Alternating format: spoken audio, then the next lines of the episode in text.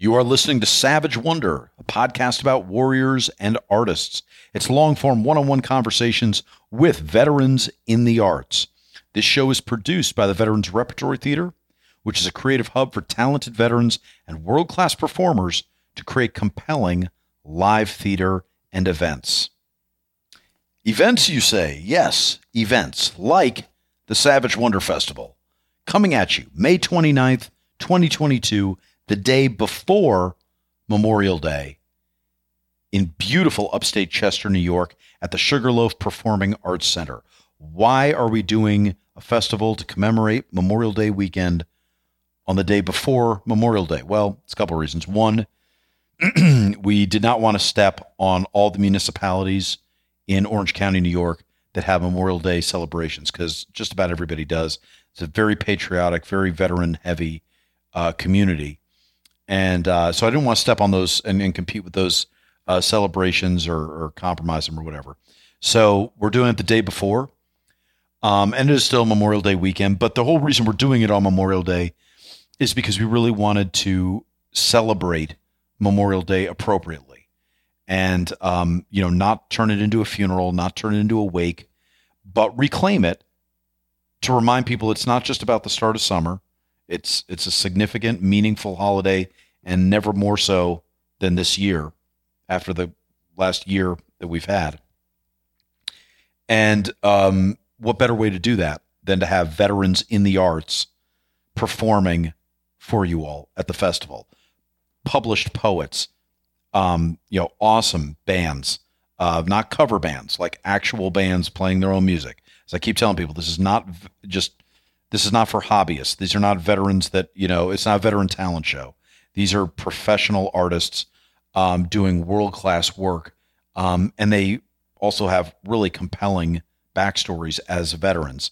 So, bands, poets, dancers, uh, got filmmakers, Tyler Mendelson, Scott Mann, incredible stuff going on with them. Um, who am I forgetting? I know I'm forgetting a, a, bunch of other people. Anyway, we're gonna have other stuff like all the kind of festival amenities you can imagine: food trucks, service dog demonstrations, sponsor booze, the whole works. It's going to be a madhouse. It's going to be a lot of fun, and tickets are ridiculously cheap considering because we really didn't want price to be a barrier to entry for people. We really wanted everybody that wants to to be able to come out and celebrate this with us. So that is the Savage Wonder Festival, which is one of many lines of effort that we have at Veterans Repertory Theater. Of course, we have the Write Loud events on Instagram Live. We have our 2022 staged reading season that has just kicked off. Um, we've got our playwriting competitions, which are one's coming to an end as we speak. The other is still in process. And um, got uh, the literary blog, this podcast, I don't know, everything. So um, we got a lot of stuff going on. Go to vetrep.org, V E T R E P.org to find out all of our lines of effort, vetrep.org. And if you're really interested in the Savage Wonder Festival, and I hope you are, and if I think your interest is going to be exponentially greater if you're on the East Coast, because the odds of you actually being able to make it to the Savage Wonder Festival are probably better. Check it out at savagewonder.com. Pretty easy. It's all one word savagewonder.com. Um, and that's not to discourage anybody anywhere in the world from checking out the website. Um, I'm just hyped up on caffeine and lack of sleep. So I'm trying to overcome my scratchy voice by saying a lot of words. So don't be offended. Uh, whoever you are, wherever you are, check out everything you want to know about the Savage Wonder Festival at savagewonder.com. My guest today on the show was Jericho Hill. Uh, if you don't know Jericho Hill, well, for one thing, um, it's the first time we've had a band on the show. First time I've interviewed more than one person uh, on Savage Wonder, which um, which is fine and and cool. And obviously, um, you know, it's not uh, you know, it's not rocket science. It's it's you know mildly different than doing a one on one interview. Um, I'm I felt like it's weird. I felt like I was a little out of practice just because I've stockpiled a bunch of podcast episodes because I knew I was going to be busy with the festival and um and it's, it's so you know giving myself like seven consecutive days off uh prior to this show. Uh, it's funny. I felt like I lost muscle when I came when it came to interviewing and talking to them. I was like, boy, I'm really, um, you know, I'm I'm having a great time just chatting and bullshitting with them. And I was like, I don't really feel like I normally do when I'm hosting. I'm not don't feel like I'm asking uh, you know super insightful questions, but I'm having a good time listening to them and um and finding out what's going on with them with their journeys. Um, you know, in this case, obviously it's not the whole band that's there. It's just Mac and Steve, um, the guitarist, and um, the reason we had those two on obviously is not only are they the you know founders really of Jericho Hill, but also they are um, uh, both veterans themselves, so it made sense for them to be on. So anyway, those are all the dynamics uh, going into the show, and then also with the festival. I'm just, I'm, I'm not gonna lie, I'm little tired, a little bit of running on fumes, so I'm a little hyped on caffeine, which adds a nice layer of high energy and insincerity in my voice. so I feel like I've been fighting that all day, and like, dude, I got to slow down and uh, and stop selling and just uh, you know talk with these guys. Uh, and, and it was nice to slow down and just um, hear where they were at and hear about their process and hear about people doing um, you know real artwork as opposed to uh, me running around and doing all the left brain stuff you have to do to pull off uh, Savage Wonder Festival. Anyway, uh, it was a great time talking with them, though. If you really don't know Jericho Hill, though, uh, check them out. I listened, uh, I think it was a year ago that I first found out about them. I think I read their article. The article came out about them in Coffee or Die magazine. And Coffee or Die, I think the title was something like, you know, five bands you need to know, or five veteran bands you need to know for the summer or something. Anyway, had some kind of Cosmo-ish title. But anyway, good article. And spoiler alert, I think I think I'm right in saying this. I think all of those bands are going to be at the Savage Wonder Festival. I'm pretty sure. Anyway, uh, which is freaking awesome because they were really all outstanding bands. And uh, Jericho Hill, I think, was the first one I actually invited to the festival. Um, I, it took me a whopping 30 seconds, as I say in the episode, of listening to them to realize that uh, these were guys I wanted to have at the festival. Um, they're heavy, which is cool. I like it. It's very festivalish. I think. Um, you know, it's kind of uh, Ozzfest, you know, Lollapalooza, kind of you know, cool vibe. But the thing with them is they're heavy, but they're really um, hook heavy. Like their hooks are really um, infectious, really catchy songs. So even though they're heavy, there's kind of a little bit of a glee and kind of a glimmer in their eye. As I say, I think it's like Loki started a rock band. Like there's there's kind of a glimmer in their eye uh, the way they do their music, but um, but it is heavy, but really rhythmic, really freaking um, catchy. And even just uh, again, I say all this in the episode, but you know it's not much of a spoiler to say it here. You know, even knowing I was going to be talking to them today, like their songs just started going through my head, and I started humming them uh, throughout the day. It's just uh, they're they're that kind of band. So really a blast to sit down and hear how the sausage is made, how they go about, um, you know, uh, putting their songs and doing their music, putting their songs out and, and doing their music. Um, sorry, I, I got distracted because I was just thinking. I was trying to think if I want to say this. I don't want to. I don't think I'm. I don't think I'm telling tales out of school by saying this. But when I was talking to the guys before we started recording, they um they said, uh, "Hey, you know, we've listened to your show, and you know, you tend to have really, um, you know, some guys that have had some heavy stuff on the show, and uh, and all that. And they're like, you know, we're not really those guys, and uh, obviously that's not a prerequisite. All that really is a prerequisite, as I, as you guys have heard me say before, is that one, you're a veteran who's in the arts professionally, and two, uh, that I like your stuff. That's really all it takes. But um, but I was like, well, that's fine. You know, we'll play where it is. Um, but it was funny how their interview took a, a turn and where it just started to go into some really interesting, cool um, subjects artistically and about the kind of journey. Uh, and, and a lot of it is the sausage making of, of being in the music business and what that looks like and, and what that feels like and one of the big takeaways I had was how difficult it is to have a band. I mean, you think about a, you think about how many marriages don't work, and that's just two people, or you think about how many people individually can't sort themselves out and handle their own business. And this is a band. I mean, this is, you know, four or five guys generally, you know, uh, trying to make a band work and trying to marry themselves together aesthetically and emotionally and temperamentally and all that logistically. So, um, so you know, hearing those difficulties and and what that journey had been like for those for for Steve and Mac was really, um, I thought interesting. Anyway, enough of my going on about it. Uh, I'll step out of the way so you guys can hear it directly from them. But I'm Christopher Paul I'm the artistic director at Vet Rep, and this is the Savage Wonder of Jericho Hill.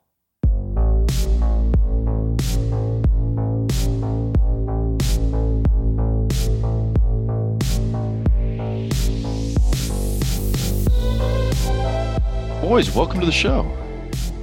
Thank you. Thanks for having us. Man, I'm I'm so thrilled for so many things. Uh, I, with you guys, both coming to Savage Wonder, but just to talk to you guys, um, it was such a delight to stumble across your music about a year ago, and um, I am somebody that I think I've hit that age where all I do is listen to the same shit I listened to when I was a teenager, and I will not get out of that loop. So for me to listen to new bands is like, you know, nails on chalkboard. And mm-hmm. uh, it was such a pleasure to listen to you guys. I just, I've listened to your album over and over and over again, usually in and out of traffic, uh, weaving around and sometimes yelling at people, but it's, uh, it's been a blast, dude. Uh, so to have you guys on is really cool. So uh, that's a long way of saying welcome to the show.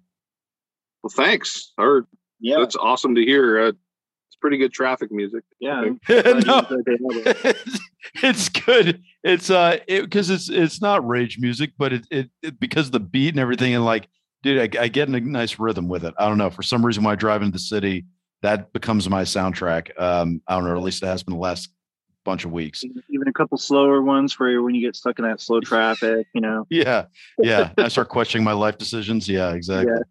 Um, you, you, you brought up an interesting point about the uh like getting to that age where you start listening to all the music you listen to you know i i heard a term the other day i don't remember what i was watching or listening to um but it kind of like explained this this weird like space that we're in now and the term was monoculture and i don't know if you've heard this term and I don't know if I'm. If I it have, right. it blew right past me. No, no, walk through it. What is that? But but the idea of monoculture is that, um, you know, maybe the, like the end of the '90s or early 2000s, we were at this peak place in our culture where we were all kind of consuming media from like same silent, like the same source. So yeah. you know, this is the yeah. classic kind of like.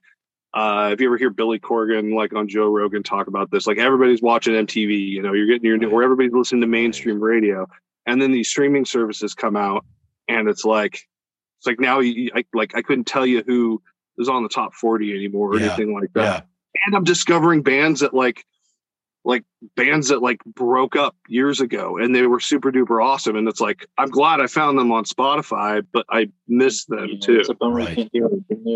so we like we, we don't have that anymore so then I, I, I think that kind of feeds into this concept of like it's really easy to kind of like just listen to what what you're familiar with instead of going out to the ether and yeah. get fed I, that I, I can't figure out i mean for you guys as a band did you guys choose a really great time or a really shitty time to get into music professionally like oh man i think that it's a shitty time and the reason is okay. because uh i mean it's not like the worst but I mean, in the Middle Ages, nobody'd even know who you are, and you could get shot in the court for singing the wrong song or something. So I guess right, that but, would always be worse. The, that like core music industry that everyone really loved, you know, that like uh, yeah. I was born in '83, so it's like you have all this uh, '90s music generation, MTV, like you mentioned. Uh, there, there's not really that kind of lucrative money in the music industry these days, unless you're like backed by some other, you know, bigger entity um, so it's I don't know. It I don't know if it's the greatest time, but also like it's the best time to be able to like we can make you can make your own music videos. You can do all of these things that like used to cost a a band a hundred thousand dollars of their yeah. budget, you know. you can yeah. do that for like two or three grand nowadays. So yeah, that's a good trade off. Yeah. The, so, you know, the, the barrier to entry is a lot lower these days. I'll say, I'll say one thing that's, that's definitely interesting. And I don't know if it's good or it's bad. I think it's probably bad. Um, but like our music scene, for example, um, you know, we're, we're the guys who are like in our late thirties and the older guys in the music scene, it seems like they are kind of operating under that that older mentality like like oh we're not gonna we're not gonna put yeah. our music on streaming we're gonna you know we're gonna we got to sell these cds and it's like like okay like great you know right. we kind i guess the what i'm saying is we kind of gave up uh, with that idea of making money off cds when we started this band it's like well what are cds it's like uh, is the goal to sell these things or is the goal to get the music out to the most people possible so yeah. I, don't, I don't know no, it's yeah. it's weird because you look at um so many artists that are um and I was thinking like for you guys, for actors, for filmmakers, it's that's right. The barrier entry has become so low, but then to stand out above the white noise is like a huge effort. You got to just it's a marathon. You're all starting the New York City Marathon at the same time. It's like,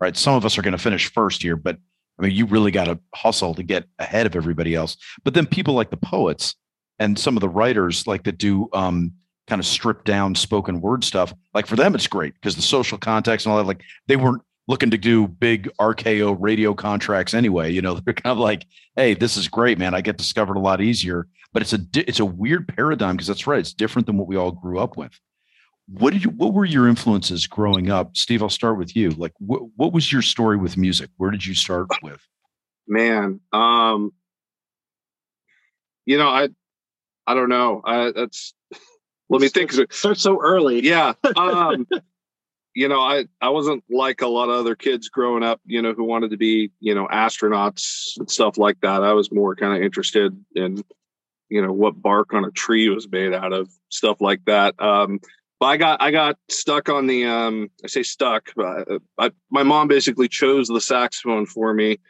um, when I was uh, in my early elementary school days and stuck me in private lessons when they realized I had an aptitude for it and was forced to go every every single week of my life and like while I do value that experience on some level um it, it at a really early age it I, I wasn't conscious of this at the time but I would say like saxophone became work and not fun and uh that's when I picked up the guitar when I was 12. My parents, uh, I went and played this really like this this junior high concert and played this really big like solo in front of like the whole school and parents and my my dad comes up to after me uh, up to me after the concert and says, "Hey, you know, how much is that guitar you want from Guitar Center or whatever?" And uh, that was kind of weird, but I was like, "Oh, yeah, you know, let's go check it out." So I got my first guitar because I was listening to rock. You know, it was a uh, yeah yeah. Especially junior high is very like tribal. It's like you're either, you know, one of the rocker kids or you're one of the rapper kids or um and I was very like team rock. Um and being a band kid, um I had a a really good understanding of the value of, of playing with other people and, and how that brings you along. So I, I just got right into starting bands with my friends. Um, a lot of them were really bad. Uh, but I, I just kind of went from there. And and I stuck with saxophone um, all the way up until I wasn't forced to go to lessons anymore, which was probably like 17 years old or so, and uh, stuck with guitar and yeah. Well, a lot that, of those early bands you were in, those people are still in the music scene today. So it's like when you go to play a show, it's like, oh, hey, you're that guy that was in this other band that we played shit. a show with like 15 years ago or whatever. So where where is cool where was this?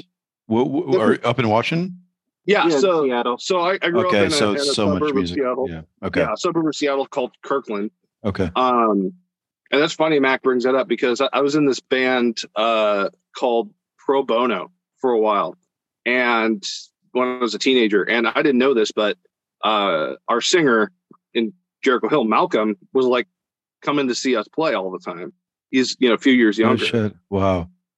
And another unique thing I'll say about this area, um, and I guess this speaks to the level of affluence and thus privilege um, of being in in this area is all of the cities here, all the smaller towns around Seattle. So Seattle, Bellevue, Woodinville, Redmond, um, yeah, Everett. They all had growing up teen centers, and these teen centers were well funded. They all had recording studios. They all had stages. Wow. They all had dark rooms. They all had art studios. Um, and it was really really cool as a teenager um, because we had our own like club circuit all ages club circuit to play with the best equipment better than better than most bars in the area and we got like early lessons on um, you know putting these shows together and promoting them and uh, selling merchandise and and having all our friends come out in a yes. in a safe you know all ages kind of place right. um, and I think that was a really, really valuable experience um, in you know learning some important skills like project management and you know organizing stuff. Yeah. But, yeah. Uh, but it, it, was just a really cool, unique thing. And honestly, I mean, I, I love Jericho Hill and everything, but I look back and playing and like those were some of my most fun years where there wasn't like a ton of pressure and you know the yeah yeah a lot of fun. Well, it's um, weird because that I mean that was also just a really opportune time because artistically, I mean, you got Seattle's like blowing up in the mid 90s, right? And it's just you've got all this attention there. You're coming off of the grunge scene and everything, and then to be well funded enough to go into these teen centers and be able to put that stuff together and learn all that, the back end. That's incredible. That's that's a that's awesome. That's how it should work, ideally. you know, that's really cool. So the one thing I just want to pick up on, Steve, was uh I guess your story sounds more induced than I thought it would. I thought you'd be like, yeah, so I was this artsy band dude or something, or I was really into, you know, like I, this was an escape for me or something like that. But it sounds like you were like being marched in lockstep to, to saxophone lessons and to, um, into music a little bit. Would tell me first, tell me what that, what does that mean? When you say you were studying Bark, what's that? Oh, were you a nature kid? Who were you?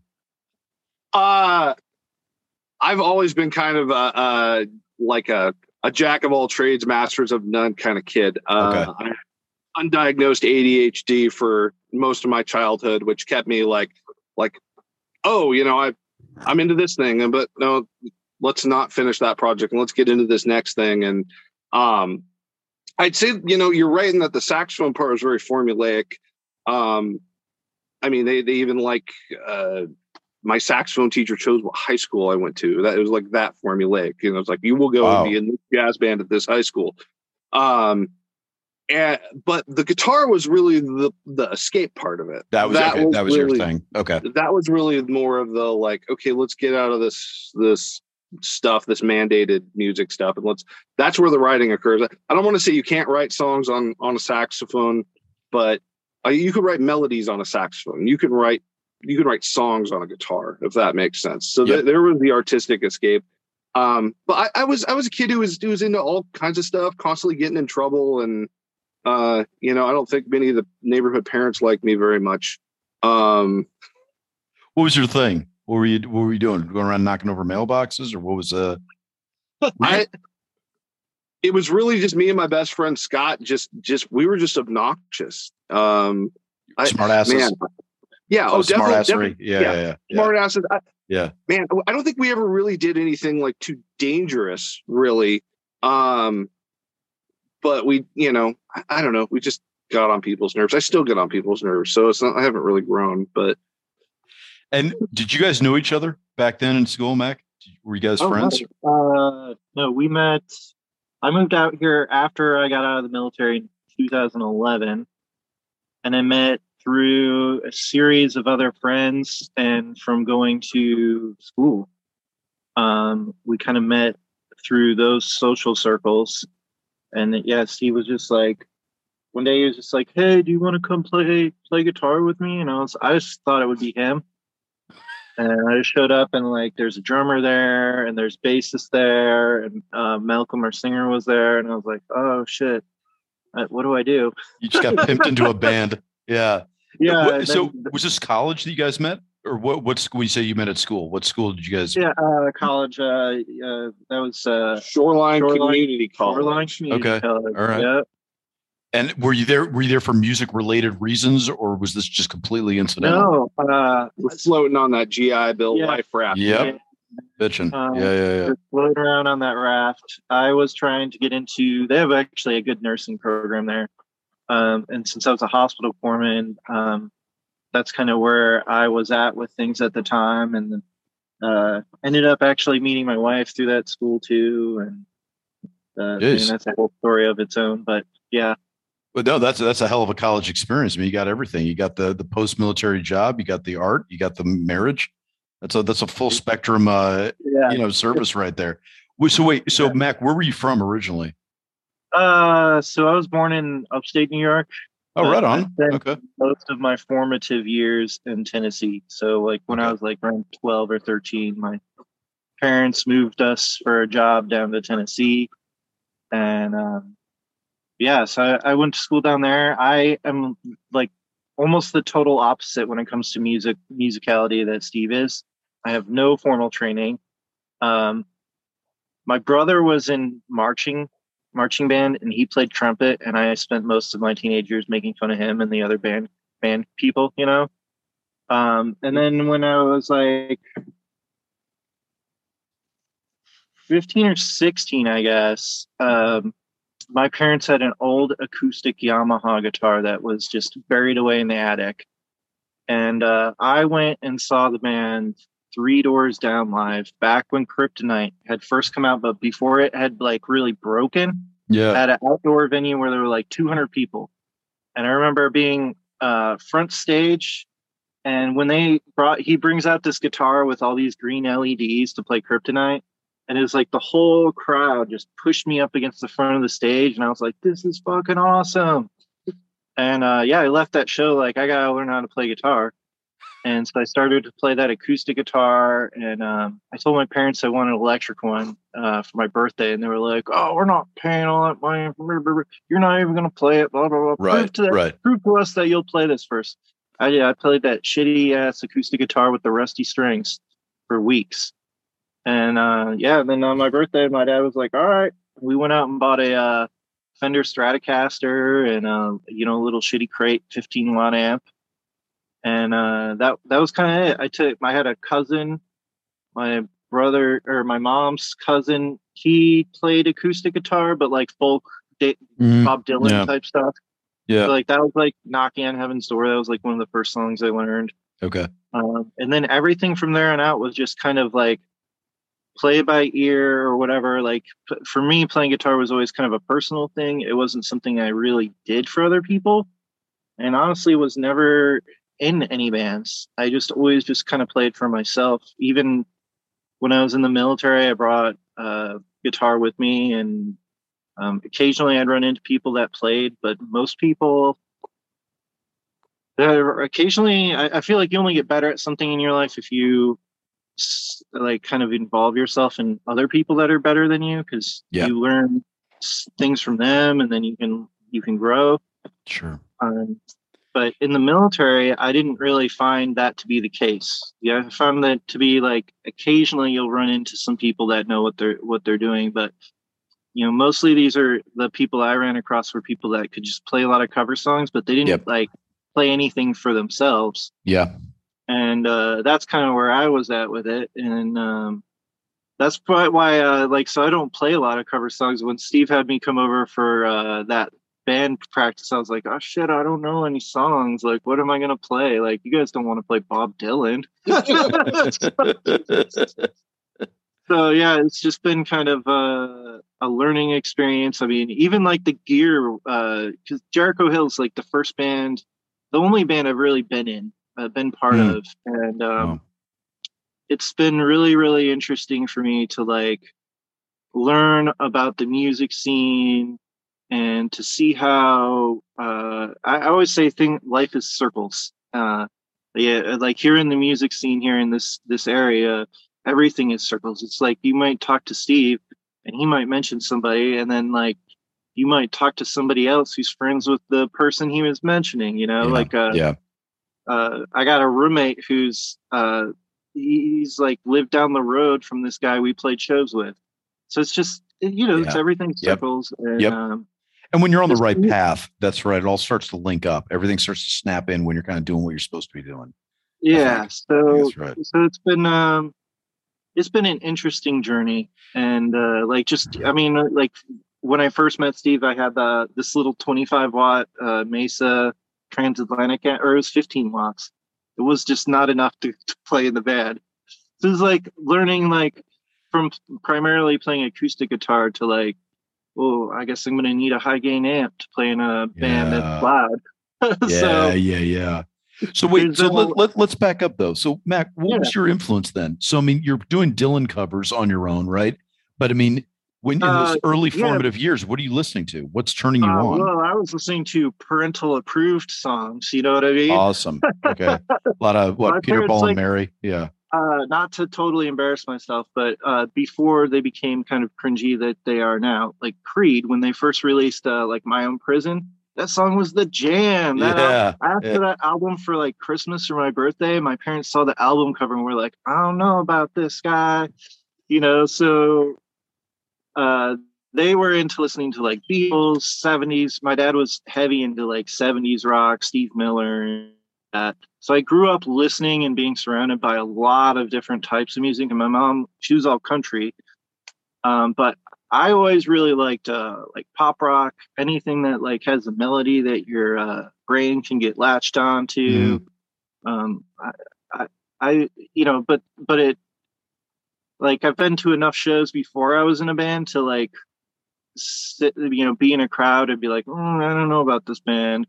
So for me, it was, it was like like when it when it was like a decision to be in a band and to do this, it was like I don't want to be like that. I, I want us to be something like different, something a little bit more special. And uh, if we're honest to ourselves and to the music, then it won't matter what we do because people will come. And, so uh, wait, can that's I, kind can, of what happened. Yeah, can I parse that a little bit? So do you mean basically like you weren't going to try to find a middle of the road. You weren't going to try to be people pleasing. You were just going to do what you wanted to do. Is that what I'm hearing, basically?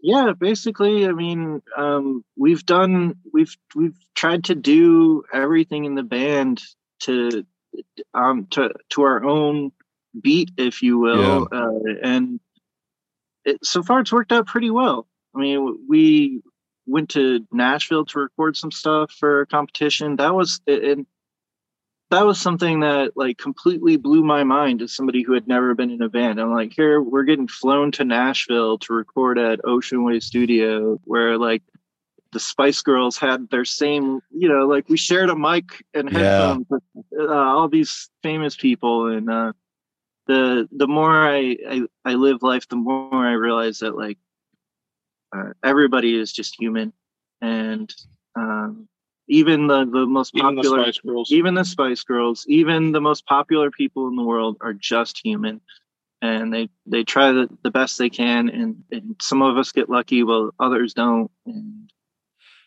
but this I, was know, I feel fortunate to be in the position I've, I've been in. Yeah, no, and it, what's strange is how much it seems like this wasn't intentional. Am I? Is that right, Steve? Was this intent? I mean, obviously you had a band because you suckered Mac into showing up and going, "Hey, here's a band. Why don't you start playing?" So, I mean, were you like sitting there twirling your mustache, developing these plots and plans, or was this like, "Oh, hey, I, I know you, and I know you, and I know you, and let's just put this together, and I think there's something here." Um. So I'll go back in time just a little bit for some context in that yeah. when when you start out playing as a teenager and stuff like that, like you have you have delusions of grandeur at that point. Right. Like I'm going to put together the band. We're going to write a song. We're right. going to make it. Right. And uh, you, you know, you realize, you know, most people realize pretty quickly that, like, okay, that's you know, yeah, let's let's do this and let's give it our all. But like, let's be realistic here about you know what that means and our likelihood of success in that. Um, but for me it was always regardless of of what band i was playing with it was always about like i i just need to i need to be playing um it so much to the point where like when i was in the army like i had a band that like if you want to talk about that at, at some point in a oh we'll get to it yeah yeah yeah, yeah there was sure. there was there was an I, I, had a like a fairly successful band in the army that we put together when we were in Iraq. I was playing there, and um, when, when it came came time to get out of the army and move back home, um, it was like, okay, well, what's you know, I don't have a I don't have a band now, and this is this is something I, that just this is my therapy. This is this is what I need in my life. Um, and so it was always just about like running into the right people and uh, you know thinking like okay hey you know let's let's start something together and uh, when i got out of the army and i was looking for something to do with myself um, i actually took a job working at starbucks for a little bit um, which um, no offense to anybody uh, who's ever worked at a starbucks but not for me uh, I lasted about. Are you allowed to say that in the greater Seattle, Washington area? I feel like that's, that's we like have so an obvious much good coffee and oh so yeah, yeah, yeah. coffee in Seattle, like Starbucks, like yeah, just let the tourists yeah. fight that one out. Uh, Yeah. uh, you know, Mac went to Starbucks earlier. Trader. Um, no, it's uh. So I was working there. That's where I. That's where I really met Malcolm. Even though me and Malcolm, like you know, didn't live too far from each other.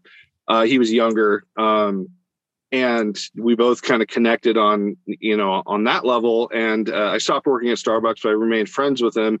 Um, and then you know, trying to get on that GI Bill life raft, as we call it, um, and stay afloat in life. Uh, going to Shoreline and um, meeting Mac. Um, I remember our, our first musical encounter a little differently than uh, than he does. I remember going over to your house for that first time, the one that was in Shoreline, and you know me knocking on the door, and you just opened the door and peeked through, like very warily. Who, like, who are you? he actually, he actually was living with my best friend's little brother. Um, and Oh, that's right. Yeah. and and I went into his house and he had this really beautiful Taylor acoustic guitar sitting over there and I was like, oh dude, it's a nice guitar. Can you know, can I play it? And so I picked up and play, you know, played a little bit and we started talking about music and we became friends and um when we decided that like let's let's start playing guitar together more often, my mind immediately, you know, went to like who can we get to sing? Who can we get to, you know, and Malcolm came Yeah. Um and so it But so you're always programmed looking for a band. It sounds like. It sounds like wherever you go, you need a band. You're an institutionalist. You're going to start building a band somewhere, right? in a very selfish way, yes. Yeah, Just yeah. honestly, because it's kind of it's kind of what I what I what I need. Yeah. Um and it's it the intent is never like let's go, you know, try to be rock stars on MTV. Um, like some of the people in our music scene that we know, and you know, good good on them. I'm I'm happy that they have goals and ambitions and um but it was always like let's just let's just get in there. Let's just have a good time. And yeah you know if something comes out of it cool. But this is this is really just an escape. So Um, so then, Steve, when you were before we even get into the military piece with each of you guys, what would you say are your biggest influences then? I mean, you've had these bands in high school, so you've kind of had your reps there, but what are you gravitating towards? Are you finding strengths and weaknesses? Are you finding things that you like um, that you're like, yeah, I want to keep doing more of this, or there's something else I want to get to, or there's this band is almost where I would want a band to be that I'm a part of for a long time, but it's there's one or two things still missing. Wh- where are you at just musically? man your first question of influences that's i mean that's that's a really really kind of broad thing for me in that you know i was listening to a lot of the seattle grunge stuff growing up and so i, I never had a, a lot of aspirations to be like a big shredder guitar player Mhm. um, nor nor the talent to do that. Um, my guitar solos aren't anything special, and I think part of that is just because I I spent so much time, you know, learning how to play Nirvana songs or Green Day songs and stuff like that. But I really love technical guitar playing, so I like chased that a little bit. Mhm. Um, man, uh, trying to think what you know, like Yanni. Um, you know i don't know if you're too familiar with yanni he's Sure. uh he's he's a he's somebody i would consider a hero you know the music that he's created over the years i don't listen to it but i don't i respect that he's out there doing it um Okay, I wouldn't. I wouldn't have guessed that. You got me on one. Okay, that's good. Okay. Uh, uh, let's see. Uh, and where we are as a band, like, would I? Is your question? Would I? Do I want it to be somewhere else or do something well, else? Or? no. I mean, so as you're as you're kind of getting through high school and you're going from you're you're in a band, you're playing, you're gigging, and it's and you have this kind of regimented musical uh, thing that's been forced on you with the saxophone anyway I mean, do you are you starting to develop your own sensibility though about what you want and like, you know, just like somebody that's worked a bunch of jobs, had a bunch of shitty bosses, they're like, I know exactly the kind of boss I want to be when I become the boss. Are you kind of going through those repetitions where you're like, I know exactly the kind of band that I want, and we're not there yet, or this isn't it, or are you just taking it as it comes and like, oh, okay, this is fine for right now? I'm I'm taking it as it comes. I think I could always tell you, like, oh man, if I could be in any band or have the business model of any band, you know, uh, I, I, I probably would have an answer for you like that. But I was always, I've, I've always been a strict believer that bands are really going to be what bands are going to be, and that everybody who's part of that band is going to, you know, bring their influence into it. And that's kind of the cool part of it. Um, so let's just let it flow and see what we sound like oh. and make adjustments from there um, like Malcolm, you know, bless his heart, Malcolm is a very, very 80s metal influenced dude. And it comes out in his work. and, um, you know, he's a phenomenal singer. Um, you know, but if you are not into that 80s stuff, like you might not be into what Malcolm's doing. Right. Um, and it's it's just what happened. Um, you know, if I it, like if I could put if I could choose a career of any band and say I would want a band to be there, I mean, I don't know. Um, you know, I love Thrice. Those guys are still out there doing it, touring, having a good time, making killer music. Um, that would be a cool career. That'd be a cool goal to have your band do that. But I just don't know if that's that's ever going to be realistic again to get a band to that spot. So let me let me we're going to jump around a little bit in the timeline. So let's talk Jericho Hill right now um, for a second. How how much do you guys really put your thumb on the scale and try to? Who's basically who's driving the ship? Who's going? Hey man, this is the sound I want. This is the this is what we're going for. Like, what's the development process? What's the how do you guys come up with the stuff? And who's really the pushing the artistic aesthetic it, there? It's collab. It's, it's it, collaborative. It's very collaborative. Okay. All right. Yeah. So it's just coming from jam sessions. Is that what's happening? You guys uh, get in a uh, room and you start working it out. It'll be like like sometimes I'll write a riff on my own that I'm like, hmm, I kind of like this riff, but then like we'll be practice. We'll be like just doing a regular practice, playing through songs, and I'll be like, let me just try to play this riff here and see if I can get it. Like if somebody gets a reaction, I'll be like, okay, so now, all right, we're on to something here. And then like if I can get other people to join in on it, then that's even better. That's how uh, Take Notice happened. Got um, you. So, uh, yeah, it's just I don't know. He, and then Steve brings he brings riffs to the table too. Fuel of the Fire was a, a riff that Steve brought to the table, and I don't know. We everybody and sometimes even uh, Malcolm. Um, Be still my beating heart. Still my beating heart is a riff that Malcolm, our singer, wrote on guitar or bass or whatever like years ago. Huh. And he just always wanted to turn into a song. And we were like, oh, it's cool riff. Yeah, let's work with it. Let's see what we could do. It's very guitar driven in that, I guess, in that we, you know, we usually will, will, you know, play at home, come up with something, bring it to the band. Uh, Adam will, you know, put a drum beat to it. Malcolm will put some melody, vocal melody to it, and we'll start working it from that angle.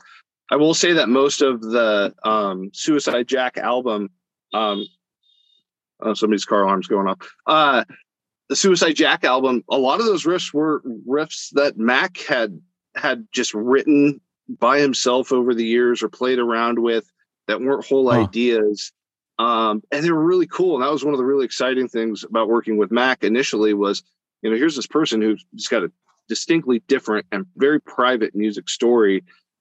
And he's got all these really, really, really great ideas that that he didn't necessarily um and this isn't a dig on you no, Mac, I didn't he, have the music theory well, knowledge to put them all together right? he, he didn't he, he, hadn't played with other people to kind of understand like how to make things go to the next level so yeah. getting in there with him and like hearing this person with all this fresh ideas and all these really cool riff ideas, it was really easy for us to to piece together a lot of this stuff. And that's really one of the big advantages of you know working in a collaborative way and allowing everybody's influences to play into it is uh, you get kind of stuck in a silo um, yeah.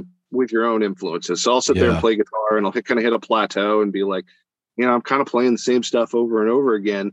And then you bring somebody else into the fold and and get their perspective and it's different and it's very inspiring. So that that's but, a really good way to work for us. But it was never um it was never completely off the reservation, right? I mean, you guys were kind of in that vein to begin with before Mac came in, right? And then Mac, when he came in, had his own ideas, and that you guys kind of ran with them. But it wasn't like you were doing like, like, you know, police stuff from like 1983 right. or something, and going, oh, holy shit! I guess let's go in a whole different direction. It was kind of you. You were all kind of vibing off the same thing a little bit, right?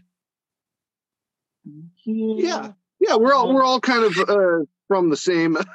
I, I, I, love I love that take. I, I I feel like I'm like okay. I guess I just put words in your mouth, but all right, yeah. If that's the case, these are just honestly these are great questions because these are things we we haven't really like thought about. Uh, and and to be clear, like it was me and Mac.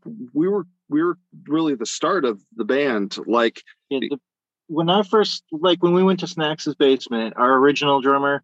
Uh, that's like when I think of Jericho start Hill starting, that's when I think of it starting. It was the day I went to his basement, and uh, it uh, it's just it's been a I don't know, man. It's just been an interesting journey, I guess. Like Mac and I had been playing a little bit before the whole band got together. Yeah, okay. a little bit. Okay. We've been putting all ideas right. on the table, but no, to answer your question more specifically, yeah, we're we're all vibing on the same stuff. Like ideally, when you put a band together, you try to at least I don't know. I, I try to find people who are on the same page. Yeah. Um, but when Mac's coming in and going, "Hey, I guess you guys don't play Dylan or something," I mean, like, I mean, he he was coming a little out of left field, wasn't he? I mean, he wasn't like right in the same wheelhouse. Entire, yeah. Well, like, despite the fact that I listen to those types of things when I write my own music, I don't think that they come off as Bob Dylan songs or okay. anything like that. They're just their own like unique ideas, and so I it, like when we we were in that basement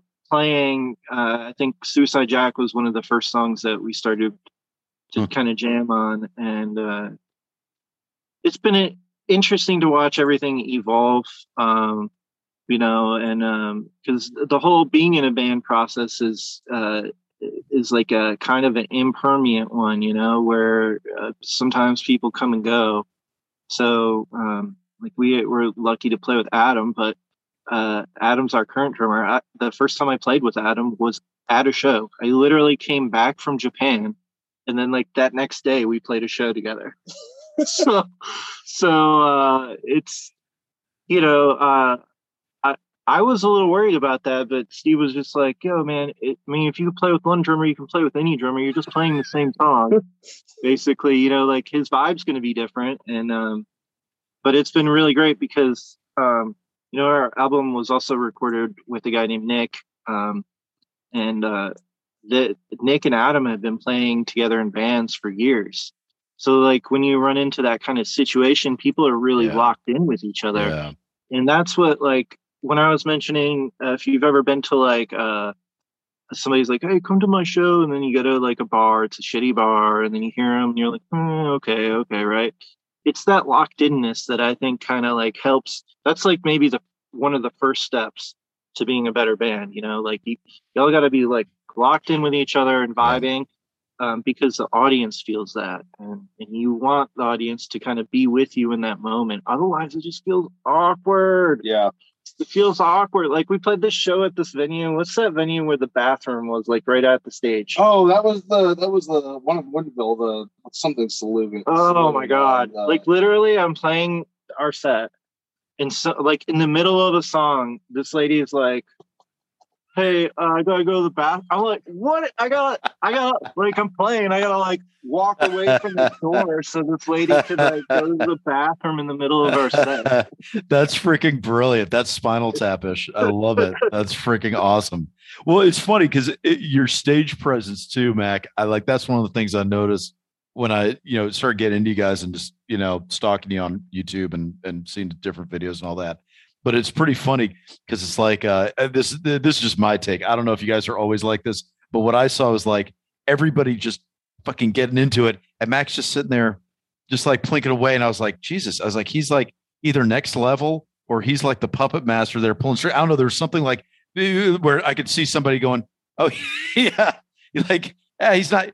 He's, he's good to go. I can tap on the shoulder and just go use the bathroom behind him or something. I don't know. It's just got, you have a different vibe up there. It's um I think it's very cool because I love shit like that. I love seeing when it's asynchronous from like what you would expect, like listening to it. I just mm-hmm. pictured pictured like when I saw a Malcolm on one of his shows. I don't know something he always does, but when he has that big like medieval hook nose thing that he oh, wears oh, or whatever that yeah, yeah that, that was, thing. Uh, yeah, like that's I, part of the deeper. We can get into that if you want. Oh, okay, the yeah. The marketing of the CD, the yeah, that was uh that was kind of fun, but a little stressful from the art, like because we did all the art except for the the hand drawn.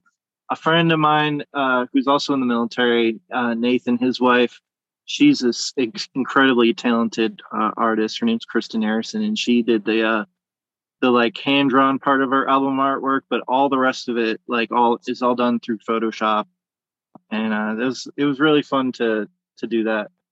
Malcolm Malcolm's very much all about the is very lead singer. He's he's all about the imagery on stage and the theatrics of it, and uh, you know that that can sometimes be a, a point of contention um, you know, just Malcolm's a little bit more conscious of our image than say I am. Like I'm the dude huh. who just like I will I will show up in my, you know, cargo shorts and black t-shirt anywhere to do anything and you know Malcolm let the music like, do the talking. Yeah. Yeah, like man, what do you like? Like, come on, man, dress like you're in a band. I'm like, what does that mean? And you got to wear all black. Yeah. You gotta wear all black. You gotta have a very stoic looking face maybe maybe like look a little mean. well, it's it's funny, man, because yeah, when I I mean, obviously I listened to you guys a bunch before I ever saw you, so it's always kind of trippy to like see, oh, this is actually what they look like when they're playing, and like based off what you like what's going on in your head and what you're imagining, I was like, and to be honest, like, and I, I I'm trying to recall exactly what I thought, but I think if I remember right, I think I think I remember going, Malcolm, yep, okay, that makes sense. Like everything, the tonal inflection, everything seemed it seemed like, yep, that's about what I would expect. Everybody in the band seemed exactly what I expect. I think really it was just you, Mac.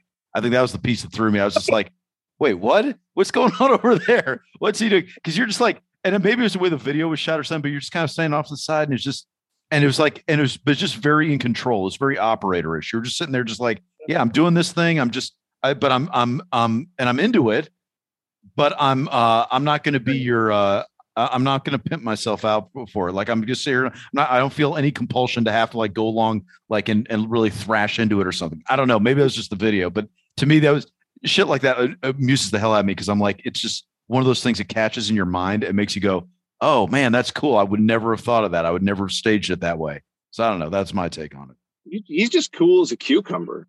He's unshakable. So. I get he's, he's still playing by himself. He's still over there just, just working out the melodies himself. I've yeah. never had a problem with playing with myself. so that's a good that's as good a segue as we could get to go into the military. So let's do that. so uh so neither of you guys, it seems like, had any reason to go into the military. It doesn't seem like either of your lives beforehand would have pointed you towards the military. So how did that happen? Oh God. I you were in the military first. Go for it. You you were in sooner than me. Um, so growing up in a in a in a more affluent situation, I was lucky from an early age to me and my older sister were lucky to get a lot of traveling done. And um, my sister has a, a real passion for all things French and um, is a uh, now a, a professor uh, of the French language. Um, so we had a lot of um, exchange students coming through our house, and I started taking French, and I could I could speak French really really well. And um, I got this call from a recruiter one day, Um, can, can I just stop for know, one second? This yeah. is the best. How did I join the military story I've ever heard? I've never heard Oh, somebody start with. So the thing is, is I, I really started to get into Fran- uh, French stuff because my sister was into fr- speaking French. Like never heard that that approach to join the military. So I just love that how this is starting.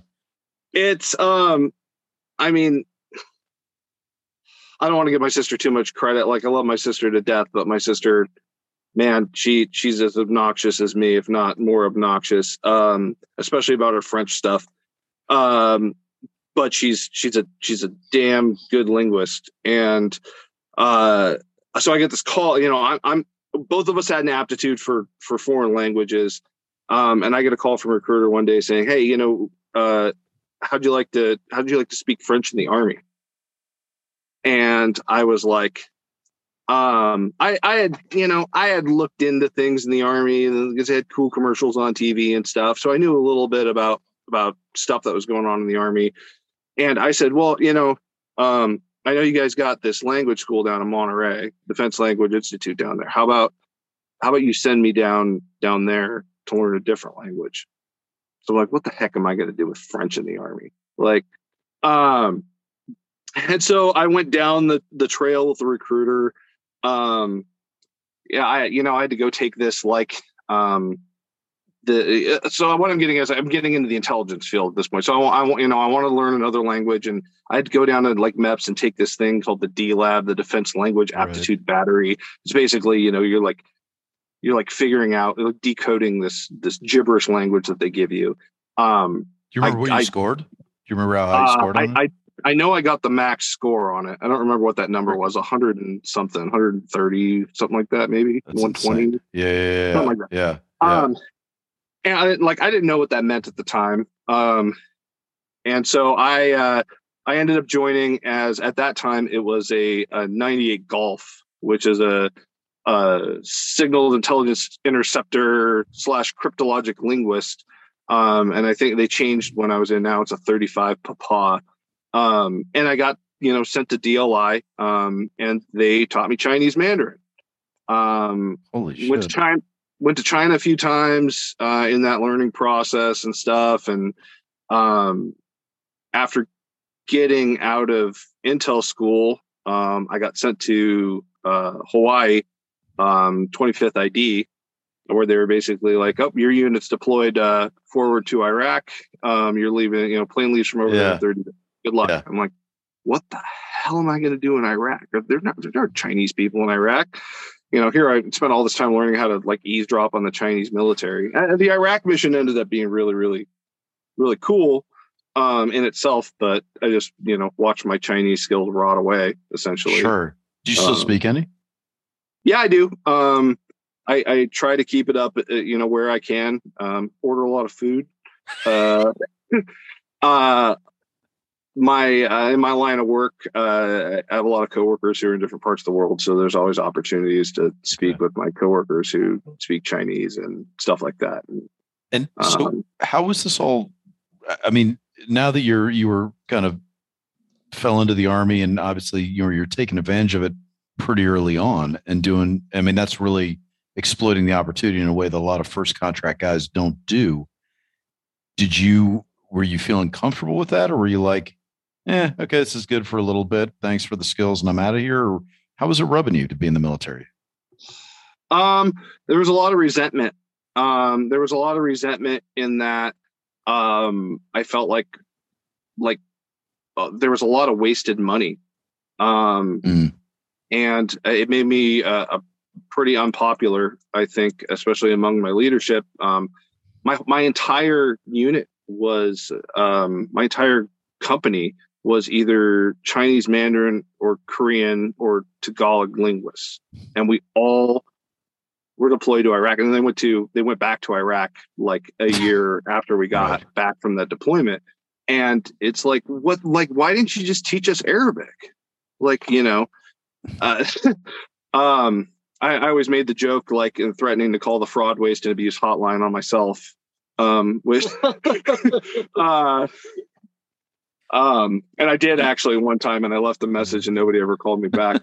um, but you know, it, it- there was a lot of resentment. Um, uh, when when I first got there. I still tried my best, and, and the job in Iraq was really interesting. The whole SIGINT terminal guidance thing, um, it was really exciting, and um, it was it was really cool because that that's part of the intel field where you actually get to see the whole process of you know rolling up a bad guy from like you're there when you initially make the first voice intercept and you know have your Arabic interpreter translate it and figure out like, oh, he's you know he's talking about bombs, not watermelons, and um, and then you know being able to like triangulate positions and then calling up you know the infantry guys who support you and saying, hey, we got a mission to go, you know, let's take the special truck out and with you guys and let's go get this dude, um, and then you get to be there, and you know when they're captured sure. and go sure. you know maybe even listen into the interrogation and then you know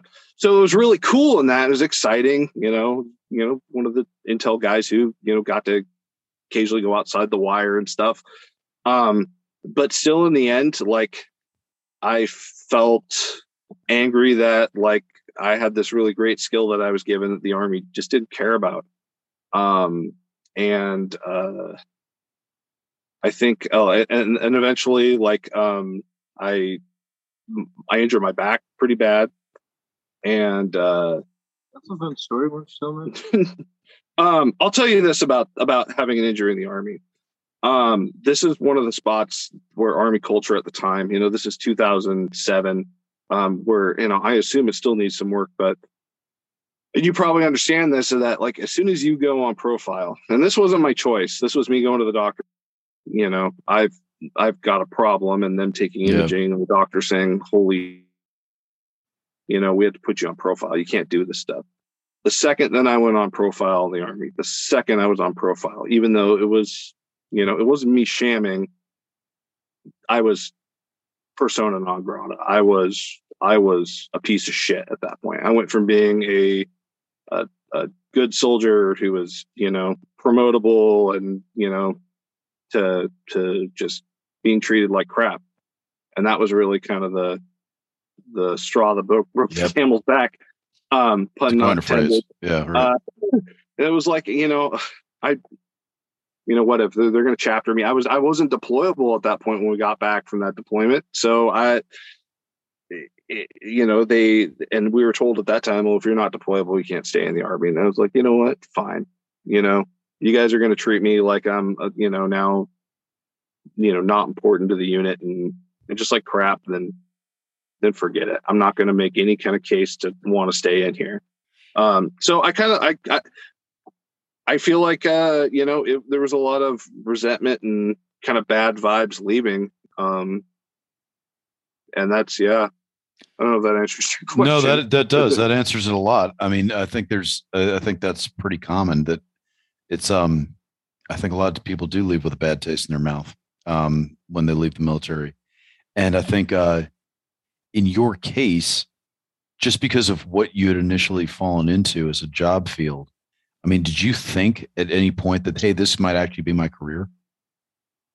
I mean, had, had there were times so that the breakup was even that much harder because it's like, hey, I I really was ready to commit to you, but now you guys aren't aren't worth it. Before before my injury, um, I was you know reaching out to Branch and talking about like maybe I wanted to go do a defense attache, attache job um, related to my Chinese. And there, there was a lot of stuff going on at that time with the Iraq War and Afghanistan War, where they were, you know, they were really trying to make this big push. It's like, well, if you haven't deployed, you know, you you know, you need to deploy. And so um, I had at that point, you know, had deployed. So I felt like I had a little, a few more options to choose something a little cushier after that. Um, and so I was in talks with um, our branch manager about maybe doing um, a, a, defense attache kind of thing in China. Um, you know, getting back to using those Chinese skills. But after after the injury happened, it yeah. it just changed that, and then it became more about like, well, if this is if this is the culture at this point, um, and they don't want me to stay in anyways, and I'm just going to go home. So you were an officer. No, I was I was enlisted. Okay, you were enlisted. Okay, yeah. so you, but so there was an attaché job they were going to give you as a as they, a they, junior enlisted guy. Yeah, they had they wow. had uh huh. they had um, NCO positions Oh, that's cool. And, Oh, wow. I think they they had E four positions too. Um, it was in that office, so I, I don't think I actually got to be the, Gotcha. the. Yeah, yeah. So, so how many years in were you when you uh, left? Was it It's six years, five years? And now, um, when you were leaving, what's the emotion? I mean, obviously, you're glad to be gone, probably because you're a little disillusioned with all of it. But is there a sense of holy shit, I'm five years behind the curve of where I should be, or it was a sense of hey, these are leverageable skills that I can move use moving forward?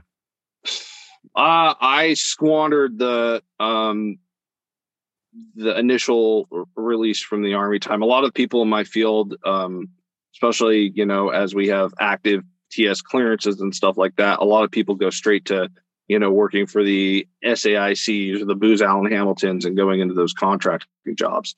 I was so disillusioned by the whole thing that I was just like, I'm just going to go straight home and get draw unemployment and just figure this out. Um, and uh, I like I didn't want anything to do with um, any DoD kind of stuff at that point. Um, which you know, in the end, like things turned out okay, but you know, I might have done uh, like knowing what I know now and Yeah. how that Starbucks Yeah. job went. I I, I might have made a different choice um, if I if I hadn't been so bitter about the whole thing. So let's loop back in the music. Um, how musically, this was the. I mean, correct me if I'm wrong, but it sounds like this was the first time in your life that music hadn't been one of the bigger, if not the biggest, priorities. Right? You weren't being forced to go to music lessons. You weren't. You didn't have band commitments or anything like that. You're out there doing something completely wildly different. Was music still a big factor? Yeah, um, and I'll, I'm not just to throw this out there before I forget. My mom's probably gonna be pissed at me for making it sound like she tortured me with saxophone.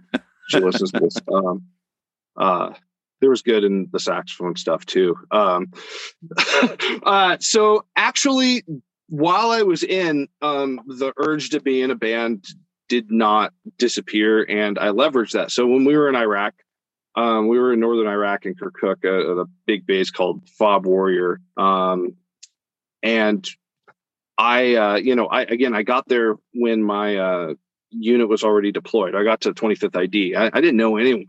This was also part of like a really stressful time because when you get there and all the only people who are there are rear D, even Yeah. somebody in your own company and can't tell a Chinese linguist what they're going to be doing in Iraq, like they I didn't even know that they had a way to get a hold of my unit over there and I could have talked to them. This person who was in charge of me did man, they did not do me any favors. I was stressing out the whole time. I get there and I meet people in my unit and I'm like, okay, this is kind of cool. Everybody's nice. Uh, and I quickly start making friends. Um, I bring my guitar with me. Um, and so that kind of drew other people who were musicians, um, you know, to me and we, we found each other. Um, but this was also kind of start uh, the start of um, kind of where my bad experience in terms of military culture went, and I'll get to that in a second. But when we were in, when I was in Iraq, we formed a band because there was this cool little chapel there that had all these instruments in it. I mean, I had guitars, amps, drums, and everything like that. So we put together a band over there. Um, Wait, why? Why did it have all that? Was that like MWR stuff that got shipped over, or what? What yeah, is up? yeah. Okay, I, I don't right, know. If the, I don't know if the church that was on there specifically was MWR. Okay. Um, but there was also a big, huge MWR thing that had stuff like that too. Yeah. There was all this, and you know, and it was cool at the time too because we could have pretty much anything shipped um, to an APO. So we, you know, we had our own instruments shipped, so we didn't share with the other people. We bought like amps and all kinds of stuff, and so the band that we had over there, uh, we started just playing stuff. We wrote our own songs. Uh, we got with this great singer named Phil. Um, um, I, I won't go too deep into in the Phil story, uh, but uh, we we started playing, and um, uh, Mike Schmidt was another guy who played guitar in this band, and we we started playing on bass. Um, we got asked to open up for um, like the the um, they weren't they weren't what do you call it? Uh, you know the bit the bands that come through and played like the big ones. Uh, it wasn't a USO. It was some other Yeah. organization like stars Stri- Stripes or something like that. okay. All right. So we got asked to like open up for like OAR and Josh Gracin, um, huh. which uh, oh the Josh we didn't actually get to play before Josh Gracin because Josh Gracin's manager was there and showed up and saw that we had all our gear set up on stage to open up for him. And this was by direction of, you know, our CSM.